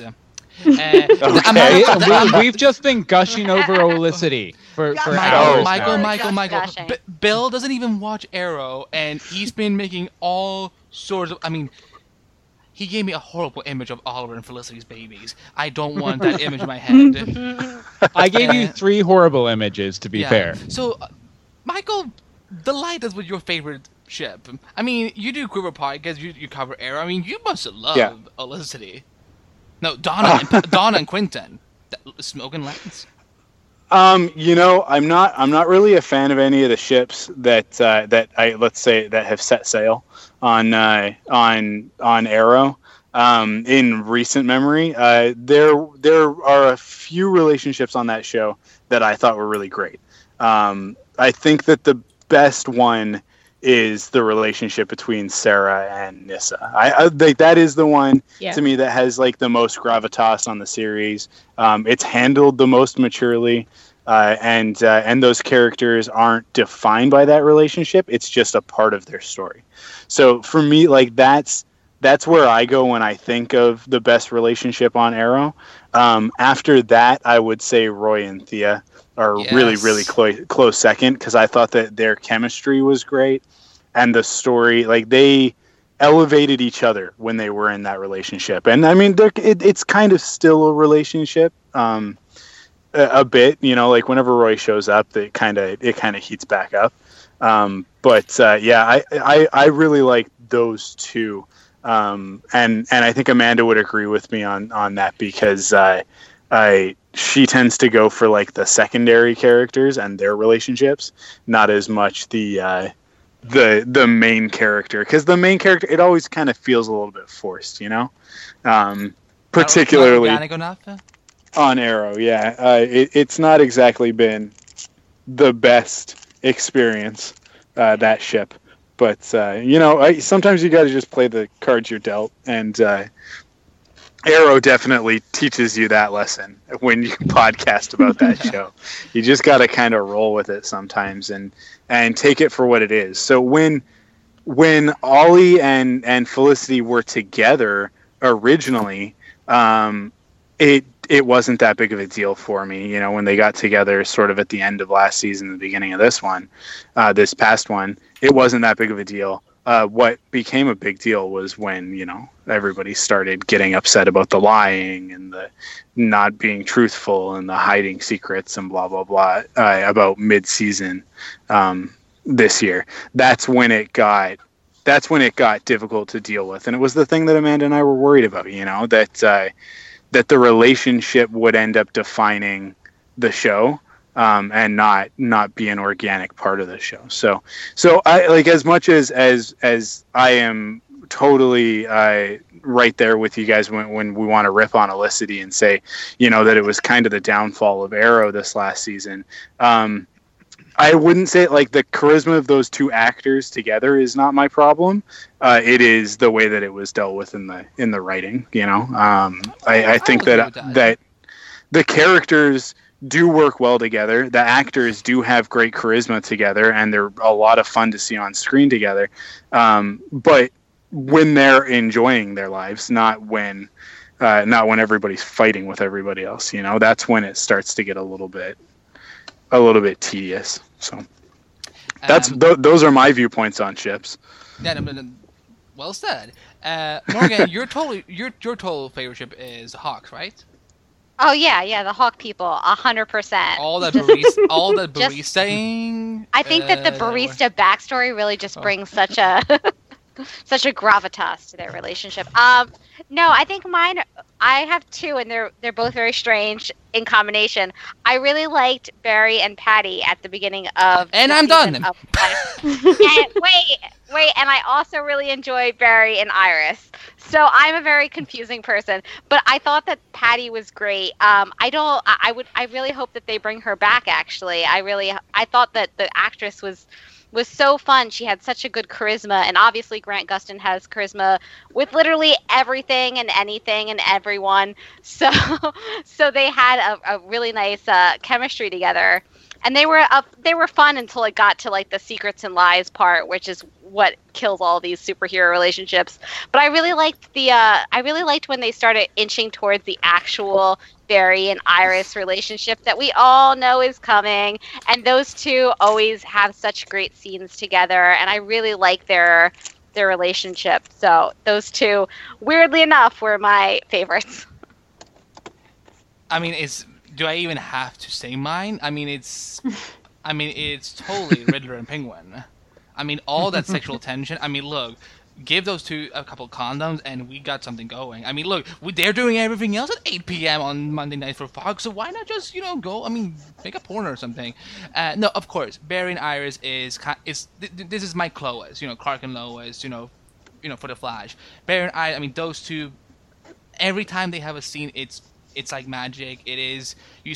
It it doesn't feel like you know. Oh, it's it is you know. It has to happen because it's a comic. It, it you know. It you love it because you want it to happen. Uh, if that makes sense. And yeah, I know I was rough on Patty. I I will say rough. I mean I.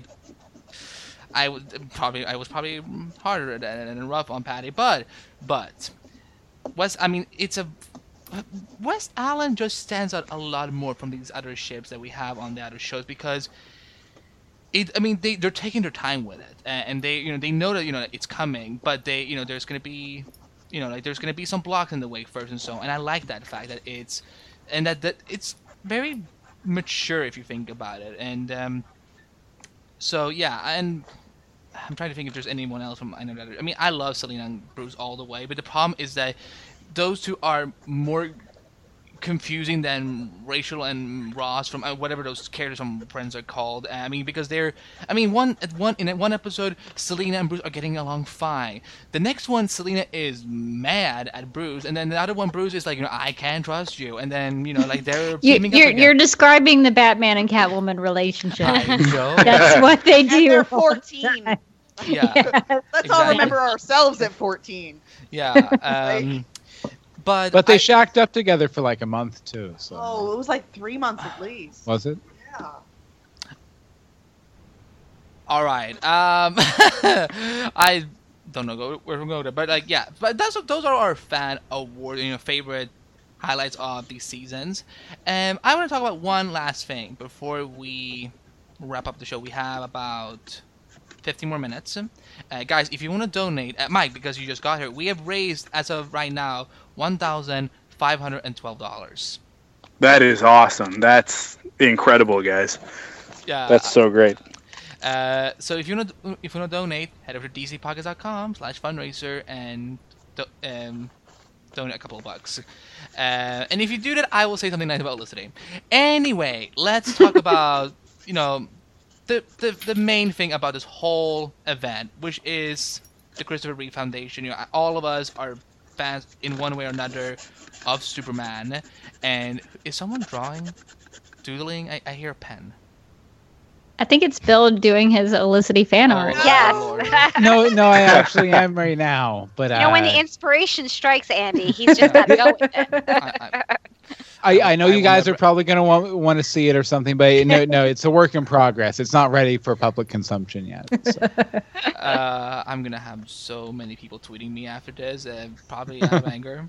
Um, Christopher Reeve, for many of us, I mean, we we all saw him as Superman uh, at different points of our lives, and we are all fans of Superman in one way or another. So let's just go around the table and talk about what we, you know, because we did it on the Flash podcast when Jason was on, and I wanted to ask you guys as well. Um, and let's start with uh, with you, Morgan. Uh, Christopher Reeve as an actor, as you know, as Superman, as someone who's been such an ins- inspiring voice and hero for people in this type of community, and the legacy he's left, you know, with this foundation. You know, what does, in short term, in other words, what does Christopher Reeve mean for you? Oh, that's such a tough question. He's just so great. I just love Christopher Reeve, and I, I, loved the Superman movies. Like I grew up on them, and for me, I think, and for a lot of people, he just is Superman. He just like, if you just ask me, just like straight up, like who's Superman? If you had to pick one, it would be Christopher Reeve. And I think that it's it's not just the performances in those movies, but it's how he lived his life. Um, he just he's just very an, a very inspirational figure just like superman is and i think that he did so much good um, in the world. And I, j- Christopher Reeve, man, he's awesome.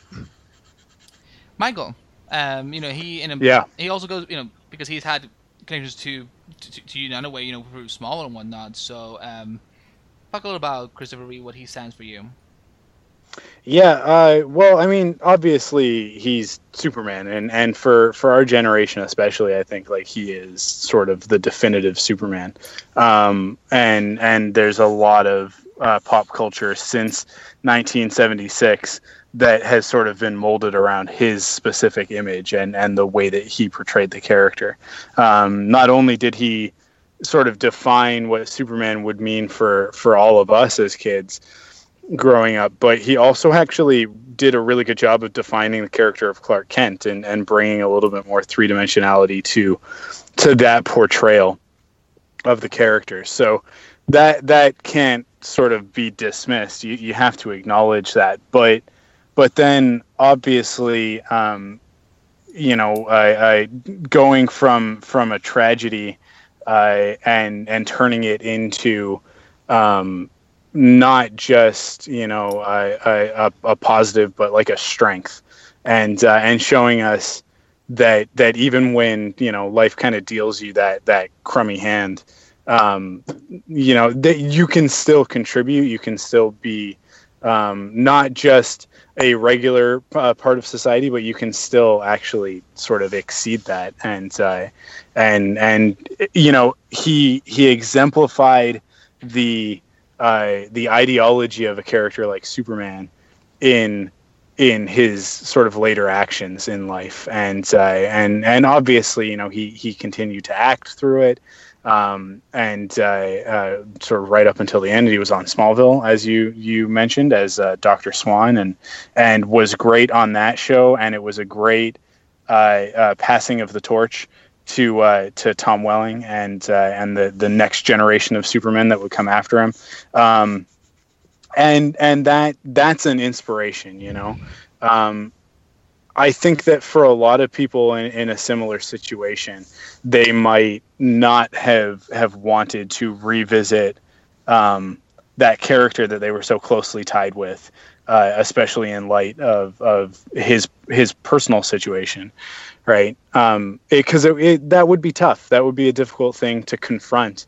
Um, sort of watching somebody else become Superman, which is you know what what your career was defined by, which would be difficult enough. But then to have to have the the you know the, the the like I said the cards that he was dealt, but then to go no like it's the right thing to do to pass the torch of this character on to the next person and uh, and and to be a part of that legacy uh, and continue to be a part of that legacy and he did. And that that was incredible and that is inspiring and it, it just goes to show um, superman is a strong character. He he can move planets and and uh, do all sorts of crazy things in the comic books but one of the things that stands out the most to me about that character is is is his strength of character and uh, and who Clark Kent, uh, also known as Kal El, the last son of Krypton, who he is inside and and how that influences his actions and and why he is Superman. It's not because he's invulnerable. It's not because uh, he can leap tall buildings in a single bound. It's because of you know how he was raised and and who he is as a person and and that is exemplified in in the person that that that was Christopher Reeve. So, um, yeah, I, I it would be hard not to be inspired by somebody who is almost mythological in proportion like that. So, so I, I guess that's my very long-winded answer. I no, no, that, that's why we're here, you know, to celebrate Yeah, yeah. what he stood for. Um, Rebecca, what does Christopher? What did Christopher Reeve? What does Christopher Reeve stand for you? Well, I think uh, everybody hit on him being Superman and him being able to overcome adversity uh, when he was, uh, you know, uh, incapacitated by his accident. Um, and he used that as a strength for sure. And I'm always motivated by people who are able to do that and able to be an example for other people and help other people, even though their circumstances are tough.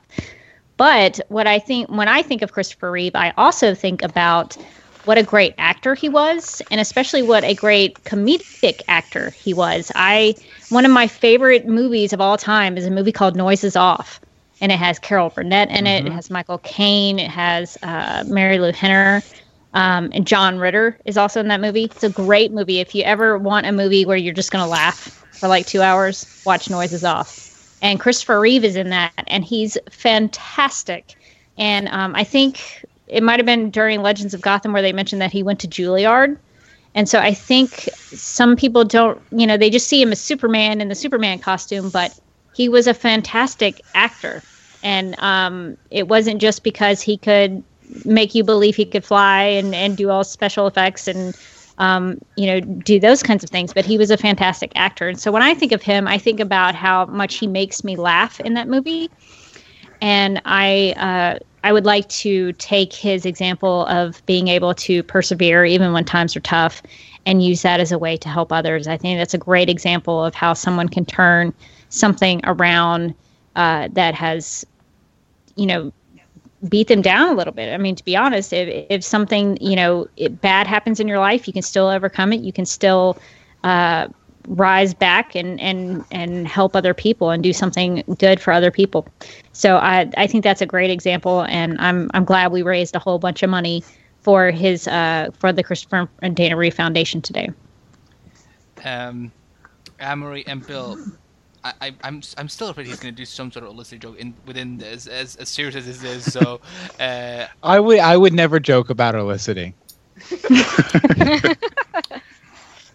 Um, I think what Christopher Reeves really means to me and what I've learned from this entire experience is that even before he had his accident and helped to form the Christopher and Dana Reeves Foundation, he was an honest to goodness good person. He was he did amazing things for so many different charities and all of these different organizations to help people who couldn't help themselves.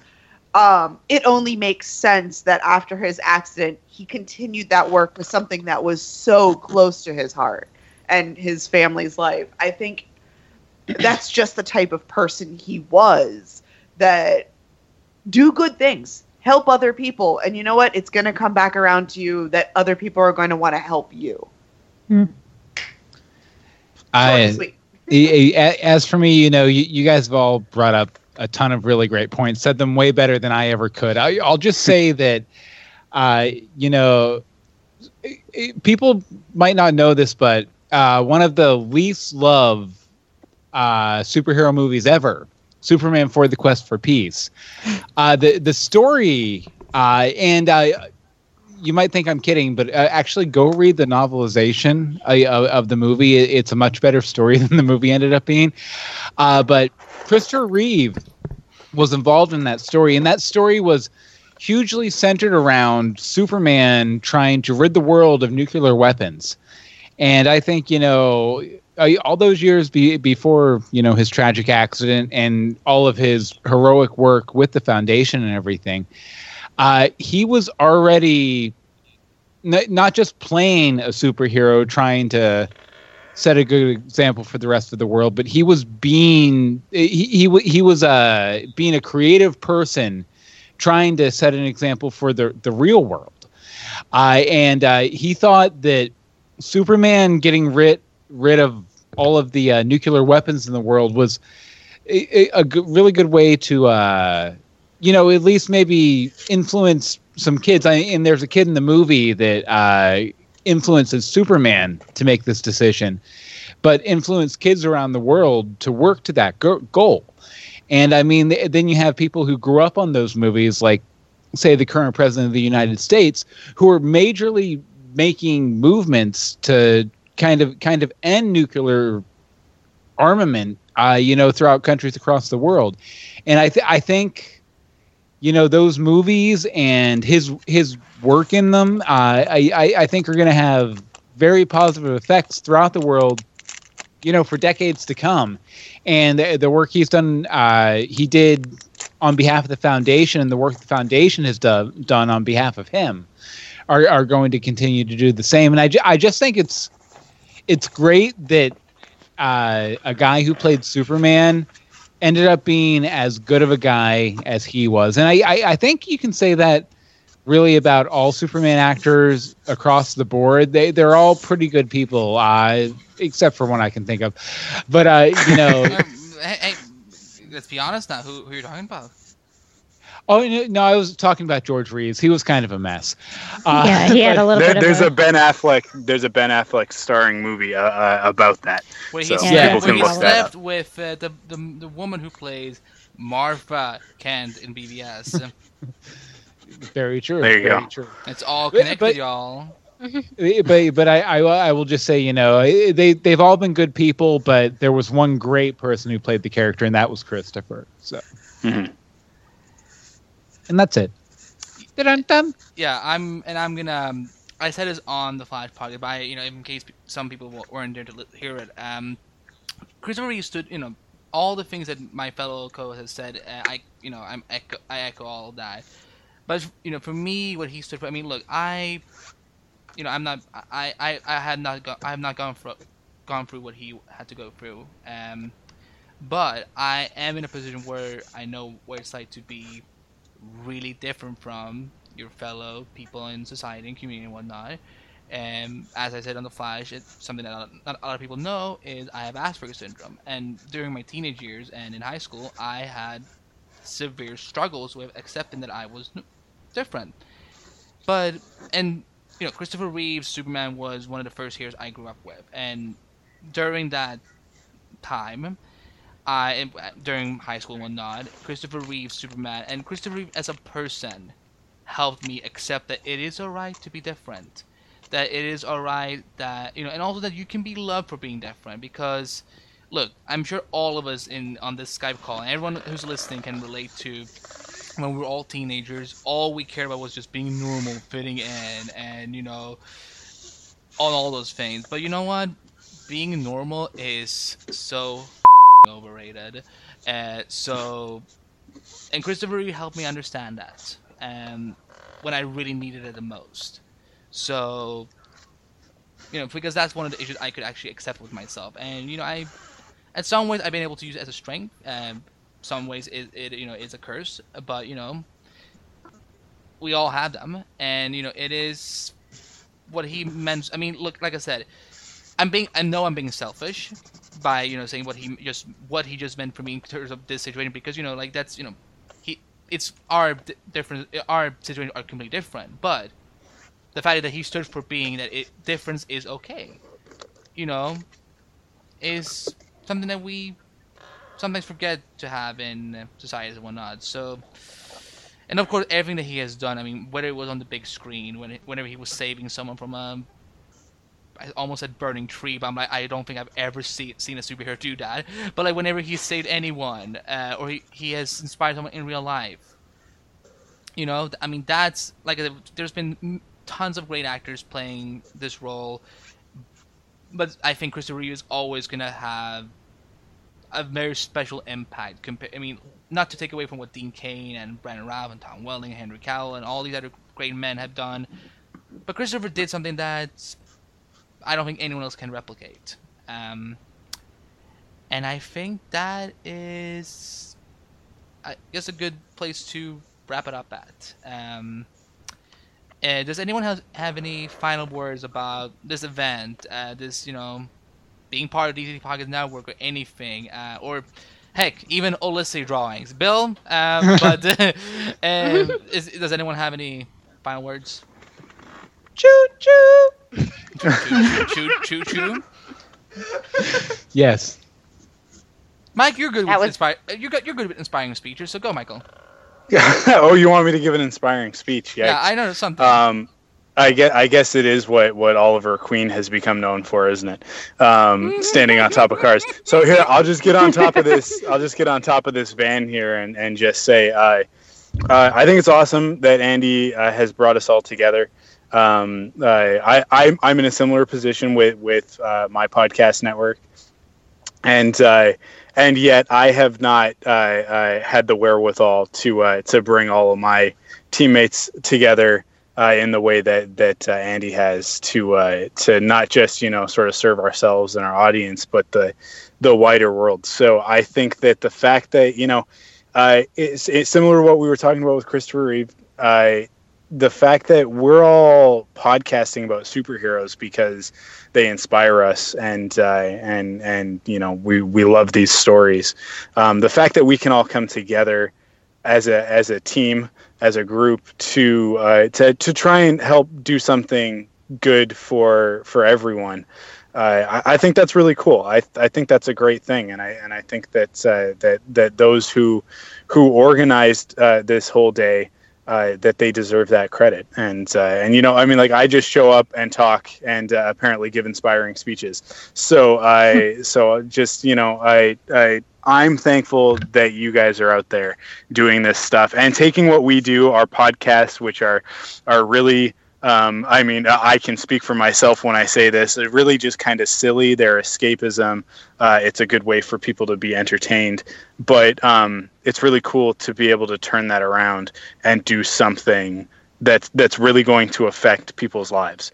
Uh, and and I mean, like fifteen hundred dollars is not a small amount of money. That's a that's a pretty significant chunk of change for the uh, for the the the time that we've spent here today and uh, and and and I think that's awesome. So you know we've got a great group of podcasters, but more than that, we have an incredible group of listeners collectively from all of our podcasts that that made that possible. That came together and uh, and and supported us in supporting the the Christopher and Dana Reeve Foundation. So um, thank you to everybody that was on the podcast uh, on podcasts uh, all day, and uh, and especially thank you to everybody who donated. It's it was incredible. And can I also say a big thanks to the Christopher and Dana Reeve Foundation? Yes. They um they were really awesome with us. I, I think the day that we put out the press release that we were doing this, they contacted us and said, "What can we do to help you all? Thank you for doing this." They um uh you know, had one of their representatives chat with me for a little bit so that we could get out some information for them. Um, and I, I, and even Tony today popped in uh, for a little bit of the chat and and got a chance to talk about DC movies with us. And so that was really cool to be able to work closely with them and um, to know the people behind this organization and to know that the money that we are raising is helping them do what they're doing for other people. So I just want to thank the the foundation for reaching out to us and helping us help them. Well said, and uh, yeah, I mean, th- my last part is just that I love this network. I love that. Uh, you know, look, I don't know how many people I messaged, DM, Facebook, uh, Instagram message or whatnot and so on, but I, you know, I'm probably I probably like irritated so many people's ears like throughout the past two weeks. But when it comes to charity, when it comes to things like this, I have no limits. And the fact that I, you know, we I, I get to work with such amazing people on this kind of thing. And look, like like I said before, you know, we don't get to always come together. Uh, I mean, like, this is kind of you know, look, you think this Supergirl, Flash, Legends, and Arrow crossover is going to be complicated? No, we we win we win that award for complicated crossovers. uh, like you know, like I'm sorry, CW has nothing on us, and um, yeah, and I'm just so blessed that we got to do this and so. And I, I'm I'm, I'm, i think I, it's pretty safe to say that we, we will do another one next year, uh, or maybe who knows, maybe this fall. But I think that you know this is something that I, we want to continue to do, and the fact that we know that there is, I mean, each year we, I mean, last year was a huge success. This year was I mean, we did another record, and you know, I mean, Michael, five minutes before within within Quiver start time, I had to interrupt and say, "Hey, Mike, we we just crossed a goal." It's like it took five minutes, and I'm like, just finish your speech, Michael. I'm like, we just crossed one thousand dollars. So imagine what we can do next year and so on. And we, you know, like I said, I, Rebecca said it so well that we're proud that we got to team up with the Christopher and Dana Reeve Foundation. The fact that, that they got, I mean, they got in touch with us, and we've been in constant communication with them, and you know, they do awesome work. So, yeah, guys, just because you know we're wrapping up this event, you know, charity, you know, live show to, you know, in just a two three minutes or so on doesn't mean that you that you can keep donating. Like you know the the the, the page won't go away, and you know we you know we're gonna sometime tomorrow or Monday. We might actually do it on Monday so we can give the the entire weekend to the listeners who who wasn't maybe able to tune in to keep donating and whatnot. And um, you know, so so, so if, if we do hit 2,000, awesome. If we don't, still we hit fif- almost 1,600, and that is. I mean, I feel pretty good about myself, and I, you know, I'm sure my fellow co-host does as well because this is, I mean, heroes doesn't only exist on the big on the screen; they also exist in le- real life. If you decide to be one, uh, but I guess that's gonna wrap it up. Um, I, I mean, we social media links are all available and whatnot. But what is coming up for e- everyone? Like, is you know, the summer is here. It's gonna get warm, and there's gonna be cons and stuff, whatnot. So let's go around quickly around the table and see what everyone is up to. So, Mike, are you gonna be doing any events or anything like that coming up in the next two months? Uh, you know, I no, I, I mean, I, I have some big stuff going on in my life this summer that uh, that precludes me from being able to go to cons this year. But um, I, but you know, we've got tons going on at the Thunderquack Podcast Network, um, all sorts of stuff, uh, uh, especially uh, for our Patreon supporters. Um, so there, you know, there will be podcasting all throughout the summer. Uh, Quiver specifically takes a bit of a hiatus, but uh, but Amanda and I are gonna we're gonna get together a couple of times and record a few things. So there will probably be something around Comic Con, some Comic Con chatter and that sort of thing. Uh, but uh, we've been we've also kind of been been threatening everybody that maybe we'll do a, a, a live or sort of live to tape uh, Top Gun commentary because Amanda's never seen Top Gun. So, um, and Top Gun's one of my favorite movies of all time because Tom Cruise. I mean, how oh, can that's you not, not, a, right? It's So- not a TV show with uh, in Britain. no, no. oh. Oh. sorry, sorry to that. disappoint you, Andy. Uh, yeah, no, No, no. Tom not. Tom Cruise fighter pilot movie. That's uh, that's uh, anyways. Um, yeah, so that's about all I've got planned for this summer, other than uh, uh, life stuff. But uh, yeah, that's it. So if people want to stay up to date on that sort of thing, they can head to, to quiverpodcast.com or thunderquack.com and uh, and and stay up to date. Bill and Anne-Marie, what, are you, what will you guys be up to uh, throughout the summer? Uh, any cons, anything like that? Yes, actually. Um, in about a month or so, we will be hosting a, a uh, Gotham panel at Tampa Bay Comic Con. Um, and we will be spending a lot of the summer really focused on our We're So Lost podcast. With, Yeah. with a few little uh, Gotham ones thrown in here and there. Yeah, we'll have some Gotham commentaries from season one. We're going to try and wrap up season one before season three starts. Probably a good idea. Yeah, definitely. Yeah. Uh, but but uh, we, with that, guys, uh, we're probably gonna have to go because I, I have a, I have a friend I have to call and stuff. But uh, legendsofgotham.com. Wait, thank you guys so Thank much. You so much. Thank you, It- everybody. it- it- as last year, this year was a great, great experience. It was great hanging out with all of you guys and everything. Uh, but uh, we love you all, obviously, All of the hearts. obviously. Yay. But we, we're, we'll, we'll go ahead and get going, and you guys can finish up. But uh, thanks. Go ahead and talk about us. Uh, Oh, oh my god! All those, all, all those Olicity jokes Bill made. I mean, oh my god, what is wrong with Well- that man? Who do you think I have to? It's my it's It's my fan fan art club. agent. Come on. Oh, oh, all right. Uh, no, but uh, I, s- I, I messaged you something. Uh, nothing Olicity related, but um, but yeah, no, guys, thank you so, um, Bill Anne-Marie. You're always awesome. We need to, we need, we need to do more things together. If you like, because we need to get Gotham into the Berlantiverse somehow. I'm just saying. I don't know. I think I think Earth G is is fine where it is. I mean, I, I guess you know Flash could pop over every once in a while. Uh, you know that that'd be kind of fun. That would be pretty dope. Uh, but yeah, if you had to take off, take off. Uh, just check your messages. I have some. Yeah, we'll do. We'll do. Thanks, Andy. Oh, thank you.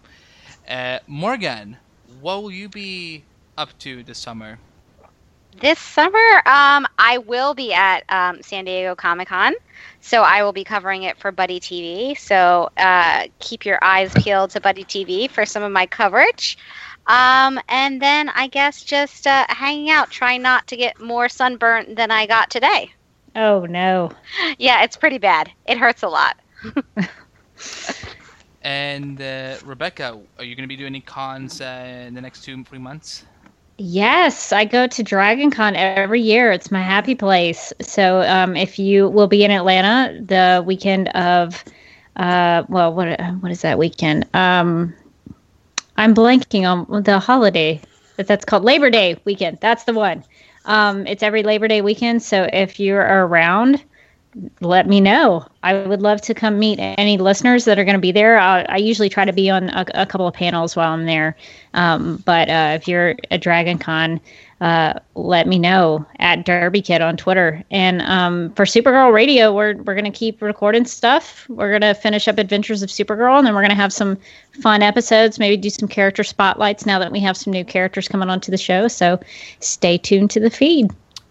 And for me, I'm gonna be at San Diego Comic Con next month uh, with. Uh with uh, several people that I know uh, for TVOvermind, I also read for Hollywood and some capacity for the Flash podcast too. Um, that's I think that's the only event I'm going to. Uh, people can find me on Twitter at Andy Behbakht, which is spelled B H B A K H T, where you can keep up with all the latest work that I do. Um, Heroic, TVOvermind, The Marvel Report, um, the whole DC Podcast Network. Um, in terms of the Flash Podcast, yeah, we're gonna be kicking off our summer season soon. Um, you know, with some co- cool stuff uh, covering, you know, some things of season two, some speculation for season three, and you know, leading up to Comic Con. Uh, and uh, yeah, I mean, yeah, just stay tuned. Um, and hope maybe hopefully we'll do some more live stuff together as DC podcast in some capacity. We did it during the um, Mike. We did something in the December, right? We did something about. We, was it crossovers? We did, yeah, I think we did. I, we did a quick crossover uh, episode between the two of us. Oh yeah, yeah. Um, so hopefully we'll do some more stuff like that live because live and wired is fun. um, I love live wire. And uh, yeah, but guys, everyone, thank you so much who's stu- who's been in the chat all day long and donated and spread the word about it. And I mean, the fact that we're trending on Twitter in some capacity is kind of the best. So uh, so yeah, guys, thank you so much, and we, you know, stay tuned for future events. I mean, look, there will be another charity event maybe this fall, maybe, but definitely next year. And uh, yeah, I mean, keep if you want to keep spreading the word about donating to the Christopher and Dana Reeve Foundation, please do so at dcpodcast.com/fundraiser.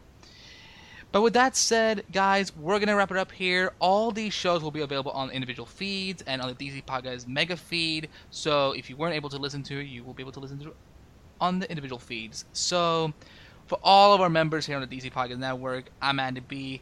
Thank you for an awesome event, and we will see you soon on the airwaves.